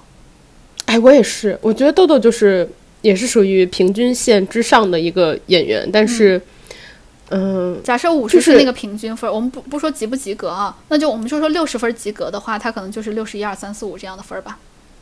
这是给我的他不会差，对他不会差。对他不会差，但是，嗯，我我我觉得豆豆是不是有一点，他不仅他的梗你能猜到，嗯。还有就是他的表演的那个，因为他其实是比较重表演的类型，嗯，他的表演的梗你也能猜到，就他在哪个地方对。就是打个响指，或者在哪个地方就是嗯讲讲句英文，那嗯那种感觉你也能猜到。嗯嗯嗯，就所以豆豆的梗我我基本上从头到尾没有笑，主要是因为他说什么我基本上都可以猜到，这个就很很很算是一个大忌。就，然后他你说你说，哦，就是他其实就讲了一个情侣出去玩儿，然后嗯住 loft 的故事。对，就我我觉得没有很好笑啦。哦，我我其实对豆豆比较深刻的一个点是他在上一季还是上上一季，呃，他想赢嘛，我这个我我可以理解，我非常可以理解，想赢就是在比赛的时候，我还能不理解吗？我这个嗯就是胜负心很重的人，然后他就想着他要选一个新人去 PK，然后他选了李雪琴，我对这个事儿印象很深。完了呀，这不是阴沟翻船吗？对，说豆豆但凡不选李雪琴，选其他什么人都赢了，然后他选了李雪琴，然后李雪琴也在上面，就是她从来没有觉得自己这么受欢迎过，因为大家都想选她，结果选了她之后，哇，爆了！我对这个事儿印象非常的深，大家觉得她很弱，没想到。对我就对豆豆这个印象很深。哎，想赢不是错啊，想赢是好事儿，我这么想赢了，我觉得，对我非常的理解我觉得，对，我觉得在合理的规则内，对然后你挑任何一个你觉得弱的人，然后让自己赢，都是可，都是 OK 的，都是合理，都是没问题的。对呀、只是说就是跟大家都想选选小块儿是一个道理啊。对，然后只不过说，比如说张俊选了步惊云来比，大家都知道步惊就是他明明可以选更弱的嘛，嗯然后后来他下来之后，大家都说啊，张俊就是挺好的，挺有种的，对然后就是呃，只是说你明明知道，嗯，你可以选一个更弱的，然后你选了一个就是跟你有故事的，嗯我觉得属于是有风度吧，嗯，但是如果你是为了想赢选一个弱的，没有任何的问题。对对，我嗯，怎么说呢？我觉得大家不要害怕想赢这件事情，想赢是对的，想赢才是好的，有风度，也是好的。只要你在规则内，对，只要你在规则内就可以了。实在不行，你自己编一套规则也可以嘛，在你自己编的嗯那套规则内赢啊。这就是哥哥宇宙的起源吗。我就是这么跟我男朋友说的。到时候，因为我我我编了一套呃，包括闯门儿，包括呃找婚鞋的这样一套流程，我编了一套规则。我跟他说，这是我的规则，你可以打破这个规则，你最后达到结果，然后你又符合我的规则也可以。就大家为什么觉得《极限挑战》第一季好看？因为他们不都不守规则，但是他们又赢又赢了，就好玩啊！对，打破规则才是好玩的。所以我就跟他这么说的，但是他好像但是我把这个规则编得很圆，他现在没有想到打破的点。极限挑战一直到二三季，我觉得都还是好看的。就是我后来无聊的时候也会去回去翻极限挑战看，就极限挑战前几季真的很好看。对，就是因为他们不守规则呀，所以就逼得导演也不停的在想办法，就是想新的规则，就是因为打破规则才好玩儿。对，而且各有各的不守规则。对，最 我我印象最深的是他们谁那个把车钥匙给扔河里了，嗯，那个那 个我印象特别深，我觉得特别好笑。然后呃，下一个下一个就是呃，下一个是黑灯，就是我们黑灯，呃，我们说的另外一个呃残疾人就是他，他不是很能看得清楚，他属于呃已经在国家规定的范围内的呃盲人了。对，然后他聊了一些就是呃关于导盲犬的故的事情呀，导导盲犬那个盲犬有多少？那那你跟大家大大概说一下。我怕破梗了，就是他说为什么有些狗可以当导盲犬，有些狗不可以。他讲不同的狗的类型的时候就很好笑，对，就说到这儿。对，然后同时跟大家很好笑。对，然后他同时跟大家科普了一下，就是呃导盲犬的数量很少，残疾人很盲人很多这件事情。我知道两个对比很悬殊，但是我没有想到这么悬殊。这个我们可以讲啊，就是他说盲人，我们全国登记在册的是有八百万，但是导盲犬只有登记在册的只有二百条。对对对，我也没想到这么，因为它的筛选条件很苛刻，就是包括这个他科普了一下，就是你往上四代吧，不能有嗯攻击人的、呃行为，然后还有的话就是刚刚提到的，就是不同的犬种好像也不是都适合。对对，所以其实只有一少部分。我记得拉布拉多好，哎，拉布拉多好像也不可以是吗？我记不太清了。但是拉布拉多我知道是不能当警犬，因为它闻到什么它都流口水，它都想吃。拉布拉多太馋了，啊，那这样我的猫猫也不行。我的猫猫也是。但是猫猫好像也没有当警犬，你只听过警犬，没有听过警猫的，是不是？可能因为它就是懒懒躺在那儿，然后开始狂舔自己，就不太合，不想上班。对对对天天翘班猫猫。对对。下一个，下一个，还有还有一点，猫猫猫猫穿不上警服，可能就是猫猫就是流动的。哦，哎，你你有见过出去遛猫猫的那个牵引绳吗？哎，我见过，对，牵不住是不是？就猫猫会溜掉。你可以那么买小一号就可以了，是可以溜的。但是猫猫一般不太溜，是因为好多猫猫害怕外面的环境或者人，它会应激。啊啊，对对对，对你知道我之前，我之前跟我妈说过一个事儿，就是我说，嗯、我可能有有一段时间我在考虑说，我是不是要呃出去念个书啊什么的。嗯，然后我跟我妈说，假如我出去念书的话，我的猫猫怎么处理？嗯，我说，呃，我会给我朋友就是照顾照顾一年，嗯然后或者两年，我回来的时候再去我朋友那儿接。然后我妈就是有一种，她又挺喜欢我的猫猫，她就说、啊，你为什么要给朋友照顾呀？你给我照顾呀？我说我不信任你，因为我妈特别粗心，就是因为照顾猫猫其实就跟照顾小孩一样嘛，嗯，甚至小猫小孩还不会，就是你知道爬到窗外，然后那个 小孩会卡住。猫猫不会，猫猫会掉下去，猫猫是流动的，对对，所以我就比较担心，因为我妈有点粗心。然后我妈就说：“哎呀，你担心这个呀？那没事儿啊，我给它牵绳，我遛它。”我我就、嗯、听听完这个，我更更不放心了。我一定会把它交给我的朋友带的。如果如果我要出国一两年的话，确实，哎，照顾猫猫有时候，因为猫猫是一个很能忍痛的一个一个物种，因为它天生在野外，它不会暴露自己多多弱，或者说我哪儿疼啊什么，它一般疼或者它不舒服，它都忍着，但它实在忍不住了，它才叫唤，它才会找你。所以很多时候，你就要经常带它去体检，你要观察它最近怎么了，你不能靠它叫不叫，你得观察它。像好多人养的猫猫可能不小心吃了什么，我知道很多主人就是会去掰猫猫的屎，看它有没有拉出来，嗯，这都是要做的。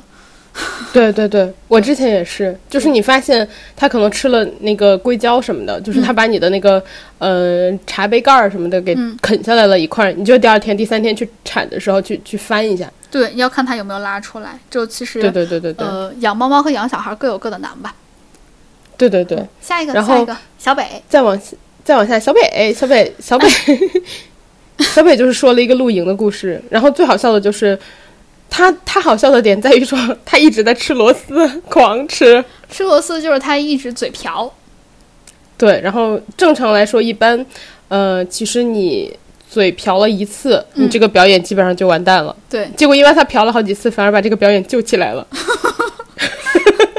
我其实本来还挺期待小北的，因为我知道小北其实讲的不错，结果他一直嫖，嗯一直瓢，一直嫖。刚开始我觉得好无聊，后来觉得再嫖一个，因为瓢瓢了之后，他自己的反应，对他嫖了以后自己的反应特别好笑，就是有一种，唉，居然会搞成这样，怎么会这样？这才第一场呢。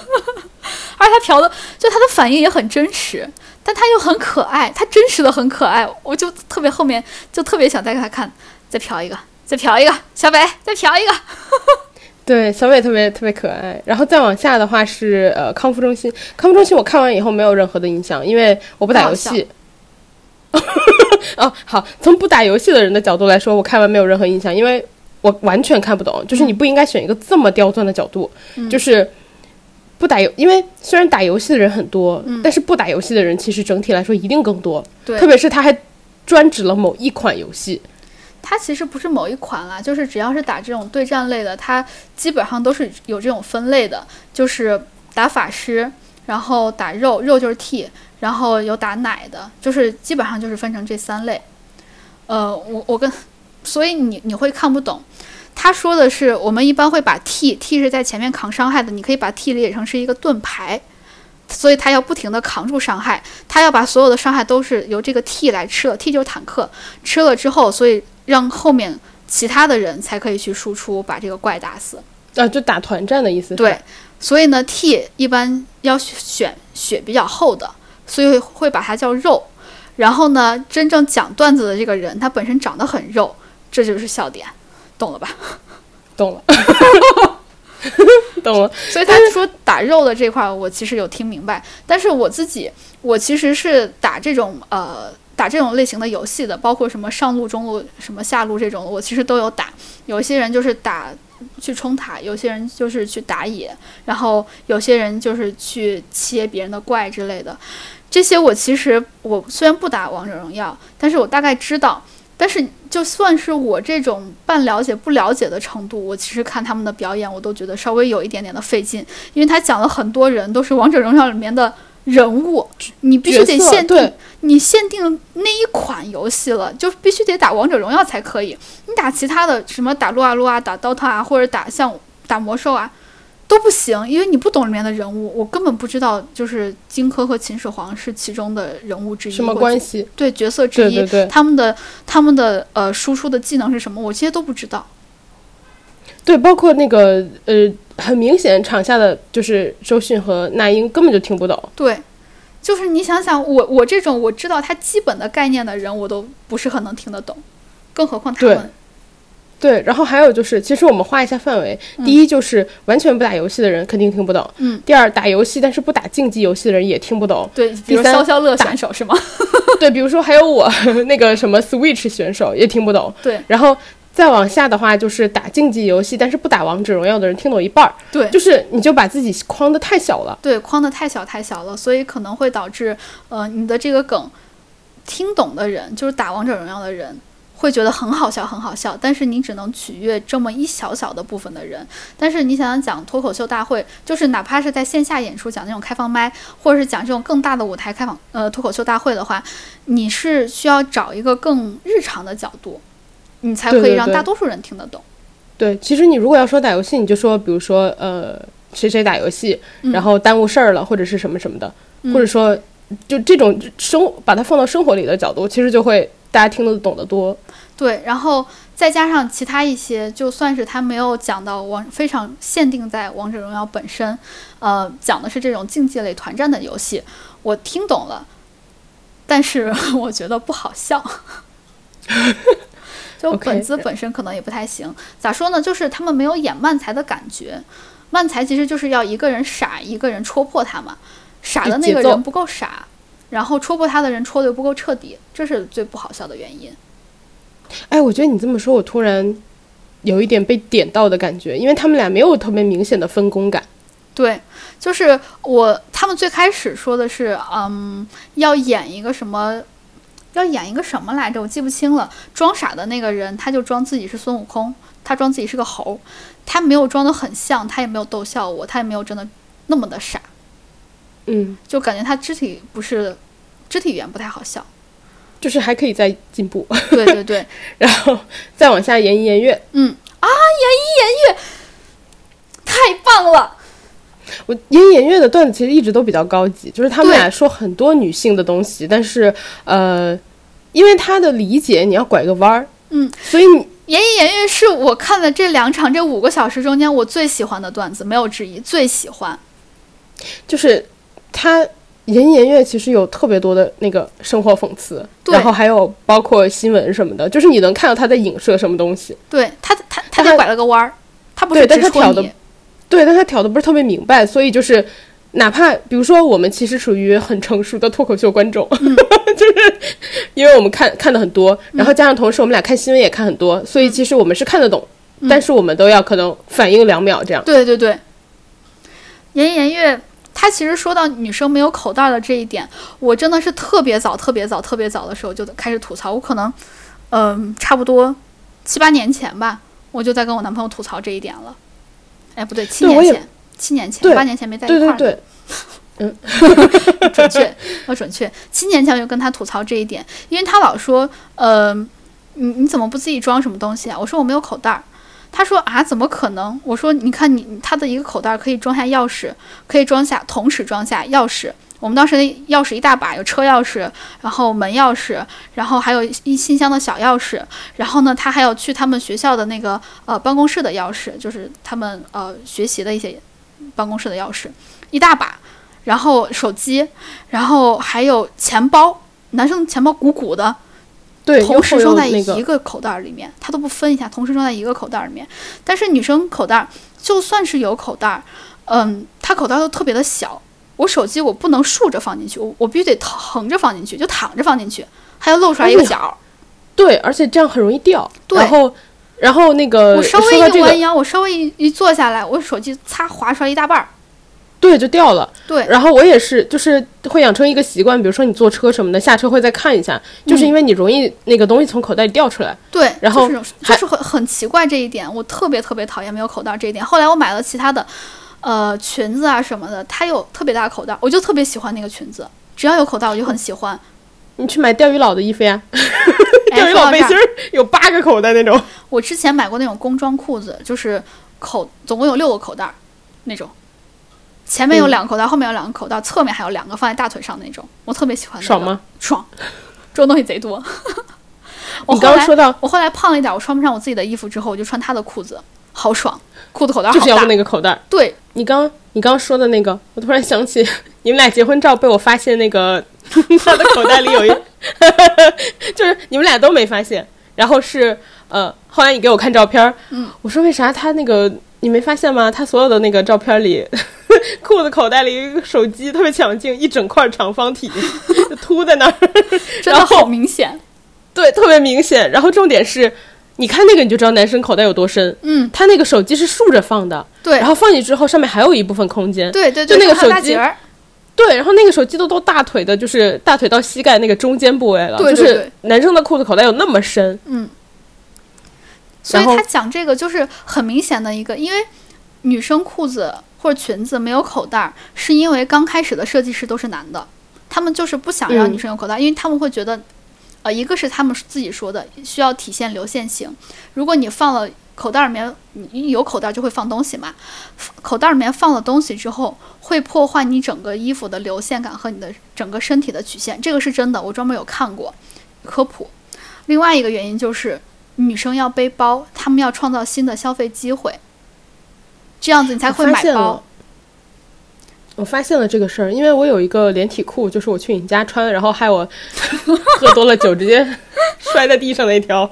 我那条连体裤是没有没有兜的，嗯所以我只要，而且还有一点就是我的衬衫也没有兜。嗯我每次穿那条连体裤的时候，因为它是吊带儿嘛，嗯然后我一般就会再穿一个上衣。嗯，在在我的，你你想啊，我都穿了一条连体裤，再加一个衬衫，两个都没有兜的情况下，我只能再背一个包，对然后就特别不便。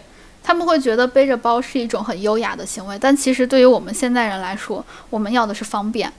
我想，我就想让我的手机装进去。对，然后还有就是以前的话，大家要带钱包，现在大家钱包都不用带了，所以就是背个包更没必要。我现在只有手机和钥匙，你还让我没有，就是完全口袋应该是要足够用的，对我是没有任何用包的必要的。但是这种情况下，我都只能背包，因为我没有口袋。对，我突然想起来，去哎是前几年哪一年，有一家设计裙子的，他就给所有的裙子里面都加上了口袋儿，好多好多人都去买那家的裙子，就是因为它有口袋儿。对，还有那个，你之前看过那个著名动图吗？刘亦菲在红毯上手想插口袋，插就没口袋，然后她就一只手插一下掉插一下掉下去。这个就是一个著名动图，对，就是他讲的这些女性视角，就是可能男生根本没有意识到，其实它也是很小很小的点，它只是我们生活中间诸多从小就规训的不方便之一，但是他讲出来了，嗯就很棒，因为我们已经习惯这样的不方便了。其实，对对对对对，就是，而且还有一个就是他们有讲到一个很精彩的梗，一个关于衣服洗手的梗，所以就是希望大家一定要去看他们的这一段非常精彩。言言月这个真的非常棒，所以我对他们没有获得四灯非常的生气，我非常的不满。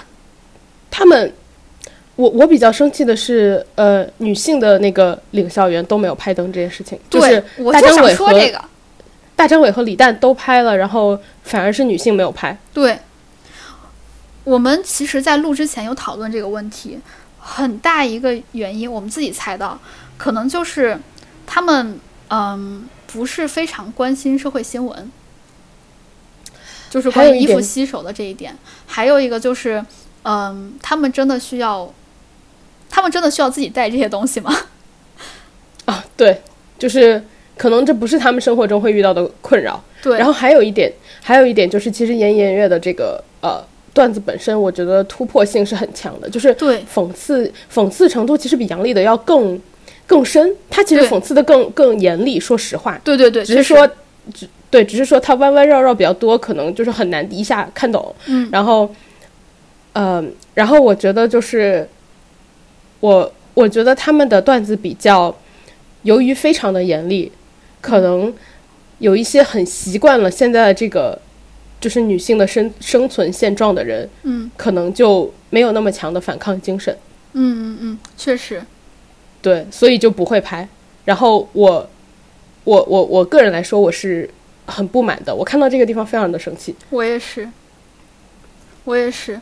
就怎么说呢？如果是如果是两位女性领校员拍了，然后李诞和大张伟没有拍，我都不会这么生气。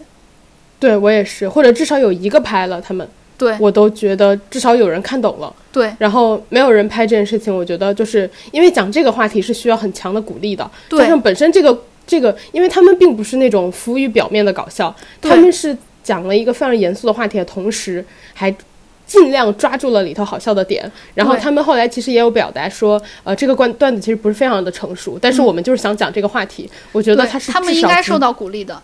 对，我觉得就是他在讲这么严肃的话题的同时，他有兼顾到好笑的点。只已经是说他那个。只是说他那个好笑不是特别表面的好笑，不会让你觉得说哈哈哈哈哈，嗯你会觉得说就是哼，就是那种对，冷笑一下就是之后就是哼哼哼这样子。就对你就冷笑一下，然后就是哼说的对，就这种感觉。但是，但是这两位领校员，就是这两位女性领领校员，她们拍的很多的点，都是那种很浮于表面的哈哈哈，而且必须得离他们生活很近的哈哈哈。哪怕他们就是有人讲一些职场上面的段子，他们都不会笑，他们也都没有笑出来他们离。对他们离普通人的生活太远了，或者说就是嗯。但是，但是其实上一季有很好的领校员，比如说杨天真和呃那个张张雨绮，对张雨绮其实离普通人的生活也挺远的，但是我觉得就是她至少懂那些东西。对，而且他敢拍，对，然后杨天真的话就不用说，虽然他离普通人的生活远，但毕竟他是有员工，嗯，就是还是一个正常的职场人士，所以他对对对就是也也是懂这些东西的。嗯，然后嗯，然后而且对，他创立大就是关于服装，其实本身也就是一个女性关注了一些话题，对，对，然后嗯。我觉得大家可以去看一下《演艺演员》这段，就是很很精彩，很有意思。他们俩写的本都很深，就对，他们非的视角。常值得。就他们之所以没有受到这么严严苛的对待或者严苛的批评，可能就是因为他们写的比较深。对，相比较严厉，可能就是因为他们写的比较深。呃，你需要看一看才能对那个点对，因为杨笠太直给了，就就确实比较比较容易招。杨笠就直接嗯垃圾，嗯，不行，对，就杨笠有点直接上升人身攻击的意思。然后，然后呃，再往下一个的话是郭展豪，郭展豪的话就讲了一个哈利波特内卷，就是哈利波用哈利波特主题讲了一个内卷的故事。我觉得很平吧，就是没有什么很特别的点。但就是《哈利波特》这个，就两那两位女性领校员也没有看懂，就哈利波特其实已经是一个很普普遍的话题了，是就是一个很很很很小时候就在看的一个故事呀，而且它都已经这么多年了，你迟大概也知道一点儿吧？就是一个很常规的话题，特别是嗯、对，但我觉得就郭展豪这个故事本身就很一般吧，就是，但我发现了一个点呀，嗯他长得很像郭京飞。你不觉得郭展豪长得很像郭京飞，特别是拉双眼皮儿之前的郭京飞，这是可能都是说的吗？可能都是郭家人吧。哎，不过他有些还是像我刚刚说的，可能跟之前的那个康复中心讲的，他可能会对你了解这个故事需要的太深了。呃，嗯，他有讲到一些中间的咒语，像你不是很懂的话，你可能就不知道 stu stu stupefy 这个咒语是什么，就是昏昏那个昏昏欲睡的那个咒语。对他讲的太深了。比如说，像我是看过所有的哈利波特的人，嗯，但因为我不是粉丝，就是我完全不是哈利波特迷，我看的时候我知道你肯定讲了个咒语，但我不知道你讲的是什么意思。对，只有就是我这种特别特别深的哈利波特粉丝才能知道 stupefy 是那个昏昏欲睡的咒语。对，就你还得英文好呢，就是你如果看的是译制版，你也不知道。对我其实刚开始看就是译制版，然后后来好多咒语，因为在网上比较比较红的一些咒语，我大概知道他的英语是什么，其他的我还是不知道。对呀、所以他这个门槛有点像，就是你刚刚说的，有点像康复中心，门槛太高了。他后面还讲了一个更长的一个咒语，叫 expectro patronum，好像是这处女个。武器吗？呃，好像是对，是有处女武器。哎，不对不对，对这个是那个啊召唤的那个啥来着？呃，召唤那个你的守护神，守护神的。那个，对，他讲的是那个，对就是其实很深很深。这个这个咒语就是我连我现在都不太想得起来了。对，就你给自己设置，你给自己被观众理解这件事情设置太高的门槛了。对，然后呃，不过这个是一个很多人纹身会纹这个咒语，因为它有罗琳自己写的一个样子，罗琳自己写出来啊，了。我看过，对对我看过，网上很红，就是手罗琳手写的也很漂亮。对，还有另外一个很红的叫 Lumos。荧光闪烁，就是让黑夜直接照亮了。他有成立一个慈善基金会，叫 Lumos。哦，哎，这个很棒。嗯 好多人也会纹这个 Lumos，因为，嗯，罗琳也写过这个，他手写的。哦，嗯，嗯，大家可以参考啊，去去去纹，没有别的意思。呃本期也不由纹身中心赞助。对，就是不鼓励。如果你喜欢，如果这个对你真的意义很深重、很重大的话，再纹啊，因为纹身是一个很需要慎重考虑的事儿。对，因为你如果洗纹的话，对吧？牙一咬就算了，你如果洗的话更那可疼。了，然后要把它盖住的话更疼。然后现在 很多地方不能不能漏嘛，所以大家还是慎重。对，大家如果要闻闻小一点吧，就拿创可贴挡一挡也行的那种。对开始了一些胡说八道哎，Lumos 就可以，毕竟只有五个五个字母啊，L U M O S。啊！对对对对，大家也可以买那个大片儿的，就是正方形创可贴，那个可以纹一个，你知道两排。哎，实在 不行的话，你买那个纹身贴，大家说，哎，你这不行，你搓一搓就掉了。哎，我跟你说，我的那个好朋友荒唐，嗯，他买了一个手表纹身贴，我不知道他想了什么。哦，我好喜欢这个，是不是小时候画的那种？对，哎我好喜欢那个，有没有链接？我不理解，我送你吧，我去找一找送给你。好的，好的，我不理解。好，再往下，再往下就是你，你看完之后非常非常爱的黄大妈。对，我喜欢黄大妈。哎，我跟你说，黄大妈特别，因为黄大妈是长沙人，能听出来。黄大妈口，黄大妈的口音特对我来说特别的熟悉。黄大妈口音对我来说特别重。黄大妈的口音对我来说特别熟悉。黄大妈就是那种。呃，就是那种长沙的阿姨的，嗯，那种口音，对，而且长沙的阿姨，我觉得就是，呃，黄大妈就是上这个节目有特意打扮一下嘛，嗯，但是我的感觉就是长沙的阿姨还是蛮蛮洋气的，我不知道这个词是一个就是湖南人常用的词，还是就大家都常用，我我们也用，嗯，好，就是就是长，但是就是长沙阿姨就是都蛮洋气的，嗯，然后。就是喜欢搞得漂漂亮亮。我之前跟我妈开玩笑，我说你和你的妖精朋友们，就是因为长沙阿姨就是喜欢你知道弄一下弄一下。然后黄大妈给我一种非常典型的长沙阿姨的感觉。黄大妈我还蛮喜欢的，因为她讲的真的还蛮好笑的，她本子确实很好。然后她讲的，她讲的也视角也很少见。对她这个视角很少见，因为可有这个年没有这么多人，没有这个年纪人出来讲呀。对这个年纪看的人其实都没有那么多，然后他讲，然后他讲的话，讲他自己的故事的话，就是很少有人见到这个视角，就很有意思。还有就我觉得最搞笑就是他说周琦就是大妈打的都比他好，讲就很有说服力。对，毕竟人家就是人家是一看就是人家是专业的那个呃，他以前是篮球队的，跟大家说一下。儿化音好重。呃，黄大妈还有一个很好笑的，让我觉得她为什么老要偷偷的去练脱口秀啊？我不太理解。其实我可以理解，就是那种我不想跟人家交代，就是我跟我的女儿说，因为她女儿是爱看脱口秀嘛，嗯，我跟我女儿说我去讲，我女儿可能会挤兑我说啊，妈，你还去讲这个呀？你知道，就是女儿的话还好一点，嗯，跟同龄人解释我觉得很麻烦，因为同龄人可能看都不看。确实，嗯，她她瞒同龄人我是可以理解的，但是她瞒她女儿、瞒她老公，我其实不是很能理解。我还有一个理解的点，就是他怕是，就是如果我闯不出一番名堂，哦，就是会成为一个笑柄很难解释。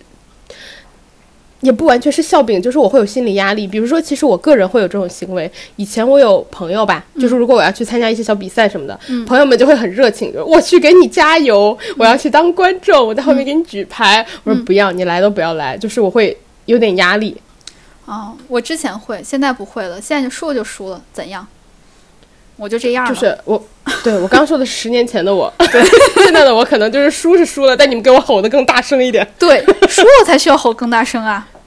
对，不然谁记得住我啊？我都输了。对呀，而且赢了大家都会鼓励你的，输了只有你的亲友团鼓励你。对，我觉得哎，是不是人老了以后就会越来越就是没皮没脸没脸？对，就我爽了就行。对，但是他他最后跟大家说一下，他其实赢了，然后他直接四盏灯了，但是他退赛了。对，对，他说他要把这些机会留给后面的小朋友们。哎呀，我不能理解，你赢都赢了，你别走啊！我可以理解，你想啊，你怕他第二轮输了是吗？不是，你想啊，一个有退休金，然后看起来就是呃生活也很愉快，然后家庭也很和睦的一个长沙阿姨，嗯，我为什么要来这儿受这个罪呀？就是 这么高强度的比赛，嗯，然后一录一录好几个小时，然后还要加班加点赶段子，然后要跟大家一起集中训练，我为什么要受这个罪啊？我开心就好了。我我不行，你刚说的这些罪我愿意受，因为你喜欢，因为你喜欢赢。对，因为我喜欢赢，就是我我觉得我要是不比了的话，我连赢的机会都没有。我可能会输，但是我连赢的机会，我至少有赢的机会。我要是直接不比了的话，我连赢的机会都没有了。昨天我觉得是因为，嗯，你说，就是我觉得是他根本。他根本不想赢，他不在乎输赢，应该是他不在乎输赢。对他其实来能来这儿已经证明自己了，然后他以后已经可以合理化的去就是长沙线下的脱口秀俱乐部讲，因为就是大家都会哎呀你上过电视，哎呀你好红呀，哎街上有人能认出你啊，然后女儿也会觉得妈你还能参加这个节目呢，就是他已经获得他要的东西嘛，然后你想啊，我我之前就是觉得说，你换一个角度想，你都退休了，嗯，我都退休了，我都自由了，我为什么还要去打工啊？就是，而且因为呃，很多年轻人参加这个节目以后是拿到更多好的工作机会嘛，嗯，他也不缺钱，他不需要这个，他干嘛来折磨自己呢？我昨天我跟我男朋友其实一起看这个脱口秀大会的，他就跟我说，希望你到了退休这个年龄，你也可以这么的豁达。我说不会的，我就是要赢。他说，呃，到时候再看吧，希望你那个那个年龄还有那份心气儿也是不错的我不相信，我要跟他打赌。啊。打三十年之后的赌吗？对，我不相信，我站你到时候还想赢，我也站，我到时候还想赢。我要跟他打赌，赌个来个三十根钟薛高什么的吧。如可以果那个时，候还有钟薛高，哎，跟大家说一下，我没有收钟薛高的钱，主要是因为我们每次打赌都是要打个贵的，但是又不能太贵的，所以就是每次都是钟薛高。一些又没钱又有钱的一些一些打赌吧。对啊，下一个，下一个，对。然后黄大妈这一段，也就是推荐大家去看一下，就看了以后你会觉得，呃，就这个年纪的人出来讲，嗯，你看了以后会觉得，嗯，好像老了也不错，生活也挺好，就这种哎感觉。，对，就是能做自己喜欢的事情。再下一个是 Nora，Nora 讲了一个 Nora 的故事，我觉得有点平，就是对她就跟那个小块儿一样，就是让你感觉说你身边一个朋友讲了一点好笑的事情，嗯但是没有爆点，就嗯故事很平。他讲的就是上海居家的时候，他跟他爸妈住一块儿，嗯然后他后来有提到说，他爸其实跟黄大妈一样，就是挺搞笑的。但嗯是我有一点疑问，因为我觉得，呃，我从单从 Nora 的故事里听出来的感觉就是，他爸可能是挺好笑的，嗯。但是可能好笑的范围仅限于在他们家的那个家庭环境中，也有可能他不一定是因为出来，可能是因为他爸就算是好笑哈，呃，脱口秀是需要写本子的，它是需要有结构的，他是需要不停的刷那个开放麦的，刷了一年之后，他可能可以成为一个像黄大妈这样好笑的人。对，就是他需要一个，你他想、啊，其实需要磨练很多人。对，因为很多人生活中都很好笑，但是可能好笑点在于说突然冒出一句，对但是脱口秀需要你讲五分钟好笑，，需要写你写一个完整的本子才可以。对对对，然后再下，我们直接下一个吧。下一个就是哦，等一下，我要再说一句，那个 Nora，我其实有看过她的那个呃开放麦的视频，她主要的优点是她会即兴和观众互动，这是她的优点。啊，所以在这个节目其实体现不出来。对他，他讲脱口秀两个特点，一个是他特别喜欢讲英语脱口秀，然后他英语口音又不是非常的标准，但是所以就会有一种额外的好笑的点。然后呢，他就会和线下的一些外国友人互动，然后讲一些嗯编排对方的话，但是你要现场看，他是有一点点冒犯，但是又不会那么冒犯，他把这个界限管得很好，他把这个度管得很好，所以他的呃。他的那个和观众的互动是很好笑的，所以他在这块儿讲就就缺了这一点儿吧，吃亏了对，太亏了，他没有和观众互动。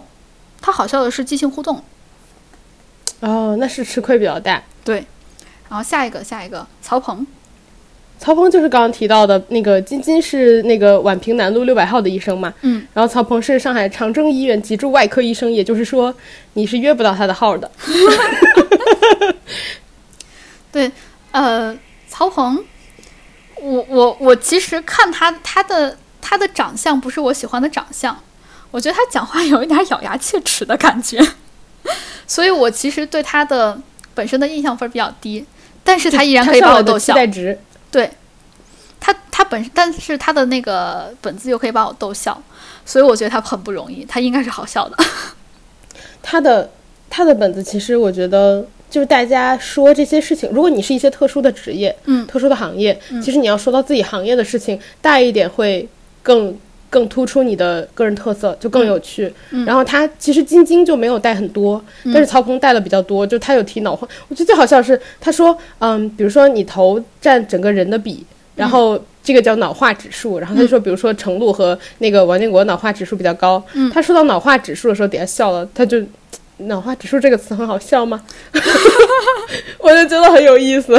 对，就是哎，咋说呢？我我其实还挺希望看到这种各行各业的呃专业的专业人士来讲的，会有一些不一样的笑点。不过人家这个曹鹏是真的很厉害，因为他们我听李诞讲啊，因为你你没看他们中间的那个采访啊的过程，李诞有讲说曹鹏是上海办了一个比赛，是请专业的人士。专门请专业人士来讲脱口秀，他是专业人士讲比赛讲脱口秀的第一名。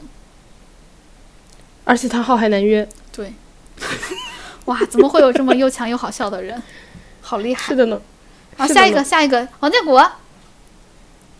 哎，对，曹鹏是不是没有退赛？后面的比赛他有，没有参加。，没有，他继续你。想啊，他，你想啊，朋友们，你的男朋友不回你信息，你的女朋友不理你，曹鹏一号难求的医生，他有空参加脱口秀大会。好，下一个，王建国，王建国真的很好笑。王建国，王建国那个状态回来了，王建国，只有等他讲谐音梗的时候是好笑的。他讲那个谐音梗的时候，我真的是，我和我男朋友就是那种哦哈哈就疯狂笑，好好笑。他的谐音梗一定要看，只有王建国可以把谐音梗讲得这么的好笑，而且是一种意料之外的好笑。这盛世如你你有没有所愿。你有没有觉得王建国讲话有一个明显的节奏？有我觉得他讲脱口秀有特别明显节奏，他把你的就是别人讲话是呃没有那么强的节奏感，你觉得他把你带进了他的节奏？嗯嗯嗯，哎，他讲话有一种风格，就是老在那颠儿颠儿的在那儿讲，晃晃而且他。有一种没，对他有一种没在给你讲的感觉，他有时候看着地，嗯，就是对，不愧是老演员，他我看其他人讲脱口秀的时间好像都没有他长，他是十年。他我因为他以前跟李李诞，因为他以前跟李诞在今晚八零后就讲脱口秀嘛，嗯我以前。我以前其实特别爱看今晚八零后，就是以前在在还还有那个叫对以前在王王王自如王啥来着？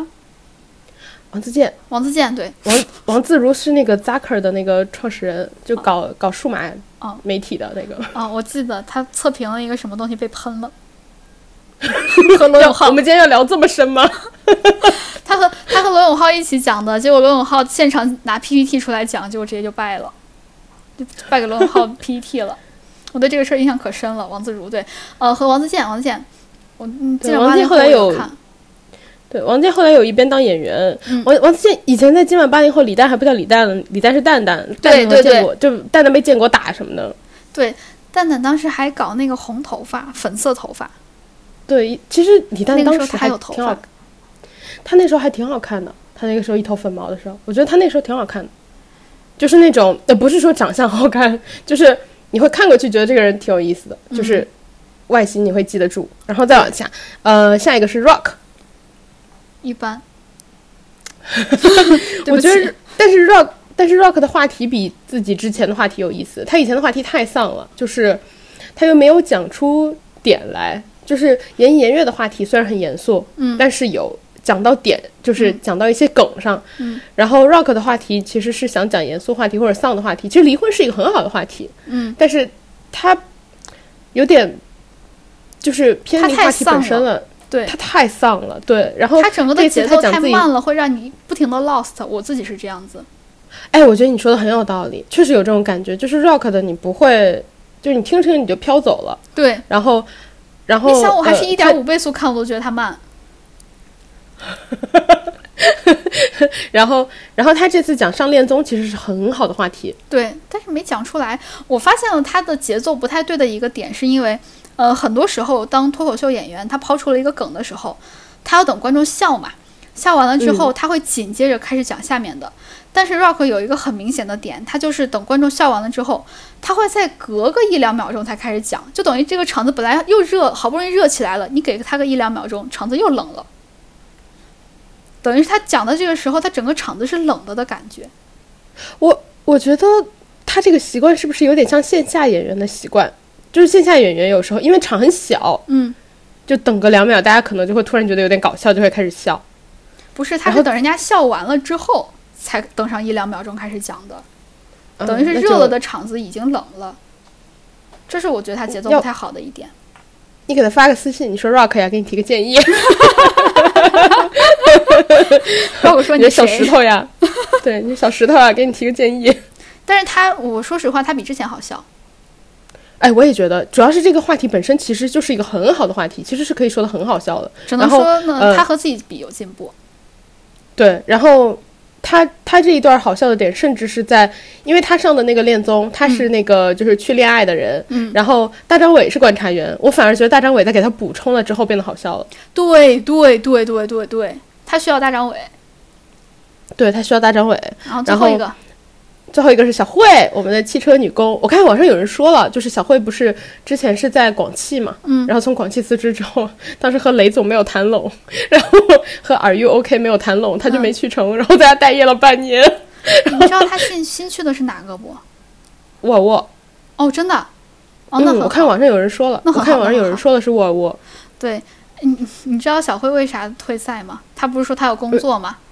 对，后面的那个可能采访你没有看，小慧说，她说她跟人家呃，她跟人家新公司说好了，就比这一场，然后因为她觉得她自己不能晋级嘛，所以呢，她是嗯三天后要报道，非常的具体，就是三天后要报道。然后他说可能好不容易找到工作了。对，然后他说他都想好了，就是干一门儿他就爱一门，我觉得也是对的。然后李诞还说，不知道你的新工作是什么，但是希望你的新领导可以善待你们，就呃都辞了脱口秀大会这个，就要好好工作，善待小慧，沃尔沃是好工作，稳定，比脱口秀稳定很多很多。稳定多了。对，李他还说了，小慧还说了，他说我为什么不说脱口秀呢？是因为我觉得我上限也不高。就他说他的新领导，他新领导说为什么敢招你呢？呃，是因为看了你的段子，觉得你的上限也不高。然后后他说，领导不知道我的那个，哎，不剧透了，不剧透，不剧。透。哦，李诞还说，就是他们后面采访的时候，他说，呃，那你为什么就觉得你去自动驾驶领域就一定需要你呢？小辉说的是，因为我们现在这个行业还有一些鱼龙混杂，我就可以当那个鱼。他就回答也很好笑。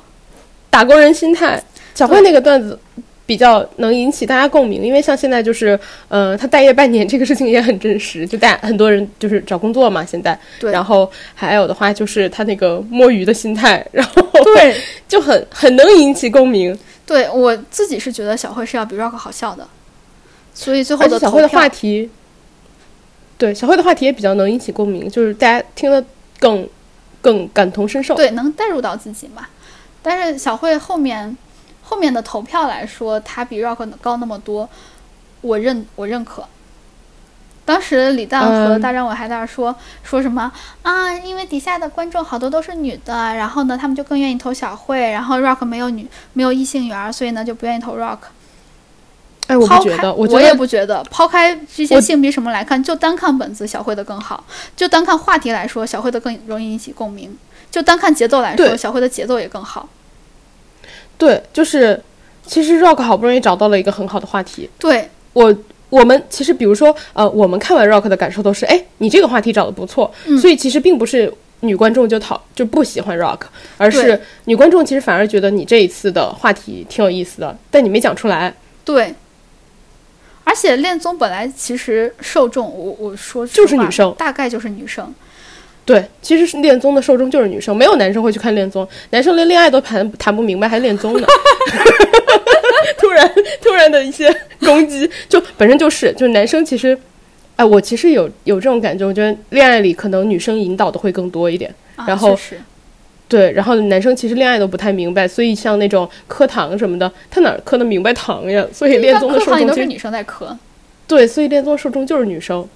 所以，所以从我们刚刚说的，从话题的那个引起共鸣的角度来讲，话题选的角度来讲，从节奏来讲，其实都是小慧要好很多的。然后他们还在那儿说是女生更喜欢他们，更喜欢小慧，就不喜欢 Rock。没有，我觉得这个偏见太重了，就是比如说前前面的演员投票的时候，为什么没有这这种说法呀？对呀、为什么一到这儿就有了呀？就是，就输了就输了，我觉得很简单，输了就输了，对不好笑就是不好笑。对，输了你就认。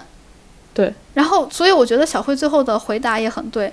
Rock 说：“你怎么刚开始不说呀？”然后小慧说：“那我没想到你票数能少那么多呀。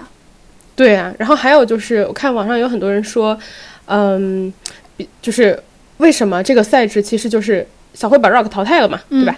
然后淘汰完之后，他是淘汰完之后才退赛的。按道理应该这个名额，因为 Rock 已经输了，对这个名额我就应该想说顺延到这个下一个对比，对，应该留给还没有比的人。对，我也想说这个，他已经说他凭什么在上啊？他只不过是在这一段中间这两个人来看，小慧放弃了，好，那 Rock 上了。但是你要放局到这个时候，怎么不说大局观了？你看一下大局，是不是还有那么多人没有上？对呀、就是现在我们看的时候只只是那个呃播完了上嘛，对就是只是出了一半儿的选，手二，分之一腿下面还有，对，下面还有一半儿选手呢，就名额已经只剩就个位数了。嗯，那那你为什么不留给下面的选手？下面像像呼兰啊什么的，就是那种呃大热门选手都没上呢。对。后面好像还有徐志胜，还有那个何广智，何广智也没上，然后杨丽也没。上。对，其实大热门很多，其实留给新选手的位置是更少、更少、更少的。诶杨门也没上，杨门就好多人都上了没上。哦，上了是吧？杨门上了，杨门杨门先挂了一个，还不错。哎，我们俩是不是有点儿？我们就直接叫人家杨门。哦，对，杨蒙恩，杨蒙恩杨蒙恩先挂了一个场地的吐槽，还蛮好笑的。杨蒙恩最好笑的一个就是他讲了他求婚的之后的段子，是好笑的，大家可以去看一下。这个我也是看 cut 看的。哎，我觉得有点好笑哎。自从杨门那个求婚了之后，所有人都知道他对象叫刘佩玉。刘佩玉还开了一个小红书账号，我还看了一下，就成天在那吐槽杨门。你看了刘佩玉那个呃发了有个视频嘛，就是嗯杨门天天去跑步，然后刘佩玉就说行啊，那我陪你跑步，没看，没看没看。特别好笑，大家去看，大家去看。刘佩玉有一个，我是在微博看的，我不知道他在其他平台有没有发，嗯就是杨杨门天天跑步，嗯他还拍了一个最好笑的是杨门就是可能是穿了带闪光的东西吧，或者打了手电筒。他从阳台上拍，往下拍，就黑暗里、嗯有一个白有一个亮的光点在那跑，就很好笑。大家去看，我就不不剧透那个后面好笑的点了。就是刘培玉怎么说呢？跟杨门就是不是一家人不进一家门。对，对，大家可以看一下看一下。然后，那我们最后最后最后再说一下，你看好谁？看好谁？我们指的是呃能当上大王的人。就比如说，我看好颜一严月，但是我不看好他们能当大王。我们要说能当大王的人，这样吧，我们看好能进决赛的选手。可以。好，呃，嗯我看好谁？好，你先。呃，虽然还没有讲啊，但是我我看好护栏，我就是喜欢他。我也看，我也看好护栏，我喜欢他。哎，我跟你说，我之前看那个他们那个效果，就是有有聊，嗯，你知道谁的女粉最多？呼兰的女粉最多，居然 不是庞博吗？不是是呼兰。庞庞博可能因为英年早婚，就是哦，老是说他的对象，大家就是会觉得庞博不 available 了。哦，然后对然后，小浣熊，小浣熊就很可爱，他的两颊嘟哎嘟的。你口音够重啊，小浣熊。我看好小浣熊，虽然小浣熊还没有响，但是我就是看好它。小浣熊就是也是一个学术派的感觉，他他，但他比普通学术派要更更有爆点，所以对他会比学术派再多一点点那个就是 额外的。东西。对对对，上限更高一点。小浣熊，我最喜欢他讲的就是那个东北金融女魔头，我真的现在我还在回味那个东北金融女魔头，他说他妈那个 什么投资，他太好笑了。它上一期贡献了好多，就内卷的那个，他也贡献了好多，就是都是猴儿，你哦在这儿干嘛呢？对 对，还有那个他他跟周奇墨去那个讲 rap，我觉得也很好笑。当然这个不是 这个不是在脱口秀节目上了，但是太好笑了。他们去给支付宝唱那个他还有一个 rap，他还有一个怎么办脱口秀，他就对口型假唱到他甚至不连不拿话筒，全凭信仰唱，也很好笑看。？你有没有看怎么办脱口秀的最后一期？他们让真所有人唱了真唱了，我的对，那个太好笑了。小浣熊唱的也是最好笑的，我感觉。对，而且呼兰有一种，就是他本来说话的时候就上气不接下气了，对，唱歌就更好笑了。好，所以我们看好呼兰。对，我们都看好呼兰，还有嗯、杨丽吧，我想看杨丽，我希望她进，我希望她进决赛。嗯，我还有，我再讲一个，嗯、王建国吧，都是我觉得王建国，我觉得王建国能，我也觉得王建国能进决赛，原因就是他这期状态回来了，对，原因一方面是他状态回来了，第二方面就是学术派的人可以走得更长一点。对我其实就想说这个，我们现在看到很多新人，呃，跟大家提前说一下，这这一届新人确实很强，但是新人我们不看好他们能走远，是因为他们一个是段子的储量不够，再下来就是他们可能结构没有那么完整，他们不是学术派，他们最后写段子会写的很难。就是新人，你会发现他好多都是用自己的故事，就是特别 personal 的、特别自己的故事。对这个故事是会用完的。对对对，他平时也没有什么积累嘛，因为他讲的还是少，毕竟这个事儿还是一个是靠经验，一个是靠学术。你把它提炼的再高一点就是学术，你要不然就是不停的刷刷刷刷开放麦。对，其实我也觉得，我也觉得一个是嗯，建王建国，然后还有一个就是呼兰他们俩，然后杨笠是我的感情票，虽然不起任何的作用，但是投了感情票。还有一个，我我觉得目前可能上半场还没出现，然后下半场可能会出现吧。我觉得我就目前目前我只能挑出这两个，然后下半场没有出场的还有谁？我想一想呼兰啊，啊，呼兰对，有呼兰，还有谁吗？呃，徐志胜、何广智、徐志胜，肉食动物，徐志胜我。肉肉食动物我一直都不是很喜欢，就是我我觉得他们还不错，但是我觉得本身我，但是本身我是想看脱口秀的。就说实话，我不是很喜欢漫才这个形式。我觉得它有点像，嗯，就是我之前看过，就是说为什么很很多人其实反对，就是说你为什么要推广一种日本的形式，就是因为它太像相声了。嗯就是从形式上来说，你为什么要强推这个形式？嗯然后呃，我觉得也很有道理，就是说他想弄两个人的形式，但是相声这个东西它太传统了，就它的规矩很多。嗯然后你一旦说我说的是相声，你就很容易因为不够规矩而被说你说的不够正统，就是可能会、呃没那么容易考虑到你的内容本身，就是你的形式你就已经就是就是不达标了。嗯然后他把它归类为慢才，可能比较像是说，这样我可以更多的 focus 在故事本身。第二就是，比起相声要学那么多年，慢才速成一些。慢才我其实最喜欢的还是去年那个喜剧大赛，我也是，大会的那个呃土豆和吕岩，我也是。他们在那个就是表演那个在车上那个乘客那一段，我印象好深。他们因为漫才本身他要的是漫画感，他们让我看到漫画感了，而且他们当时的布景也是漫画感。他说话的节奏也非常的日和，他说话的声音、配音什么的都非常的日和。就是大家可以去听我们说一年一度喜剧大赛的那个那一期，其实我们俩都有提到，为什么我们看呃脱口秀大会根本就不喜欢漫才，是因为他没有漫画才。，对他没有漫画感。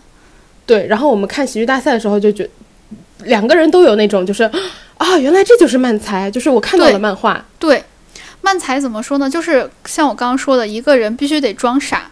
就是漫画里面，你知道很多人就是特别脱线，特别你必须得脱线才可以。我觉得现在很多的漫才它不够脱线，它还是太现实生活，它太真人了。还有一点，我觉得太连贯了，他的反应，因为像漫画的反应是一帧一帧的，对，它需要有定格漫画的感觉。对他第一幅和下一幅的，他等于直接故事就推动了，他没有中间，就是你把头慢慢转过来的感觉。对，他的当时的反应就是，我强烈安利大家去看大巴车上的奇怪乘客，还是奇怪邻座，土豆和吕岩搭的。他们俩其实当时搭这个漫才的时候，只搭了三个月，我记得，但是他们配合的非常好，因为两个人，一个人，一个人当正常人的时候，当你正常人。误入漫画世界的时候，或者误入那个那个漫画人人物误入现实生活中的时候，就是他们俩这个反应。土豆土豆的反应，土豆 土豆的反应很对很对，这这口音挺重的。呃，吕岩的反应很对，然后土豆也确实是足够脱线，足够漫画。他们是我，我个人感觉他们比肉食动物好，我自己更喜欢他们。所以简单来说，就是我们并不是不喜欢漫才，而是不喜欢脱口秀大会选出来的漫才组合，啊因为他们不够不够漫才。对，然后，然后我的感受就是，他们又为什么叫自己漫才，又有一点就是为了不被相声所的传统和规矩所拘束拘束。对，嗯。因为，呃，因为相声太难练了，对，确实。相，声太难了，就是童子功，嗯。所以他们如果说自己是相声，会被打成筛子的。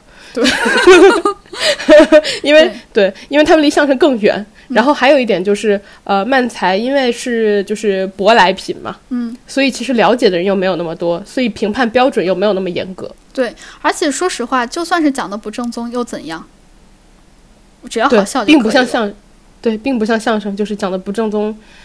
你其实就是因为它就是一个太正统的东西了，对你讲讲的不好就很不好。你第三个啊，第三个好难选啊你！必须得选一个，我都讲三个了。我其实很想选庞博，但我觉得庞博今年就是至少从第一期来看，不是很他状态不太好，对，不是很特别。他并没有状态很差，但他不特别。对，但是我我给一个友情分吧，就是庞博加油。就跟我我虽然没有看杨笠，但是我友情分给了他一样。对，就嗯加油。然后我我再说最后一个，我希望演艺演乐可以进，虽然我知道他们大概率进不了。我也觉得，因为第一期看好像不是很稳定，然后但是我也很喜欢演演乐，我觉得就是希望他们尽量走得远一点。对，希望他们走得远。然后对，就是我们很期待他们的内容。嗯呃，以上就是我们对脱口秀大赛、脱口秀大会还是脱口秀大赛啊？大会，大会。以上就是我们对脱口秀大会第五季第一期的全部的评论了。希望大家，嗯、希望大家都去看。呃，如果有钱的话，就去看线下线下他们的开放麦；没钱的话，就是贡献一点儿那个会员给腾讯，呃，好好的啊支持他们。难道最开始分三档？你如果你特别有钱，就去线下看；嗯如果你一点点有钱，就去买腾讯会员；如果你没钱，就去微博 找看 cut，或者像我们辣老师最开始说的，有那么多可以对他的方式嘛，对吧？积分儿，或者是只买一半儿的那种。对，大家去一些会员网站什么的去兑换，都、嗯都都有机会的。确实，呃，希望大家都可以喜欢脱口秀，希望大家都可以快乐起来。我真的觉得这一期的脱口秀大会很不错，很不错，很不错。新人很强，老人也不弱。对对，短板短板不短，长板还挺长。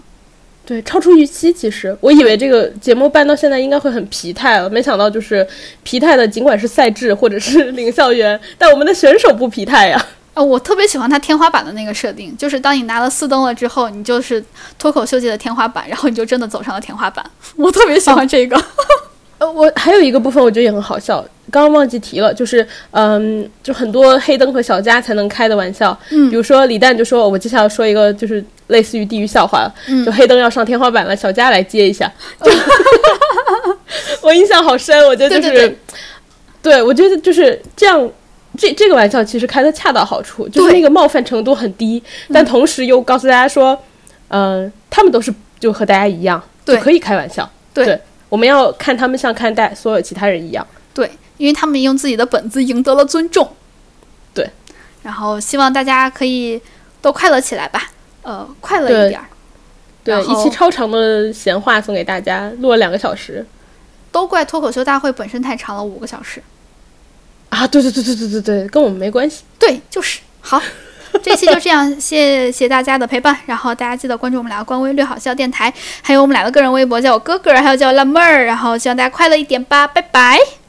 哎，等一下，啊我突然想到，很多人是睡前听我们，那不就完蛋了？等听完的时候都半夜不知道几点了。熬夜了，哎，分两期听也可以，分两期听，睡觉要紧啊，睡觉要紧。拜拜。听到现在的人听到这句话已经太晚了，拜拜，那大家赶紧睡吧。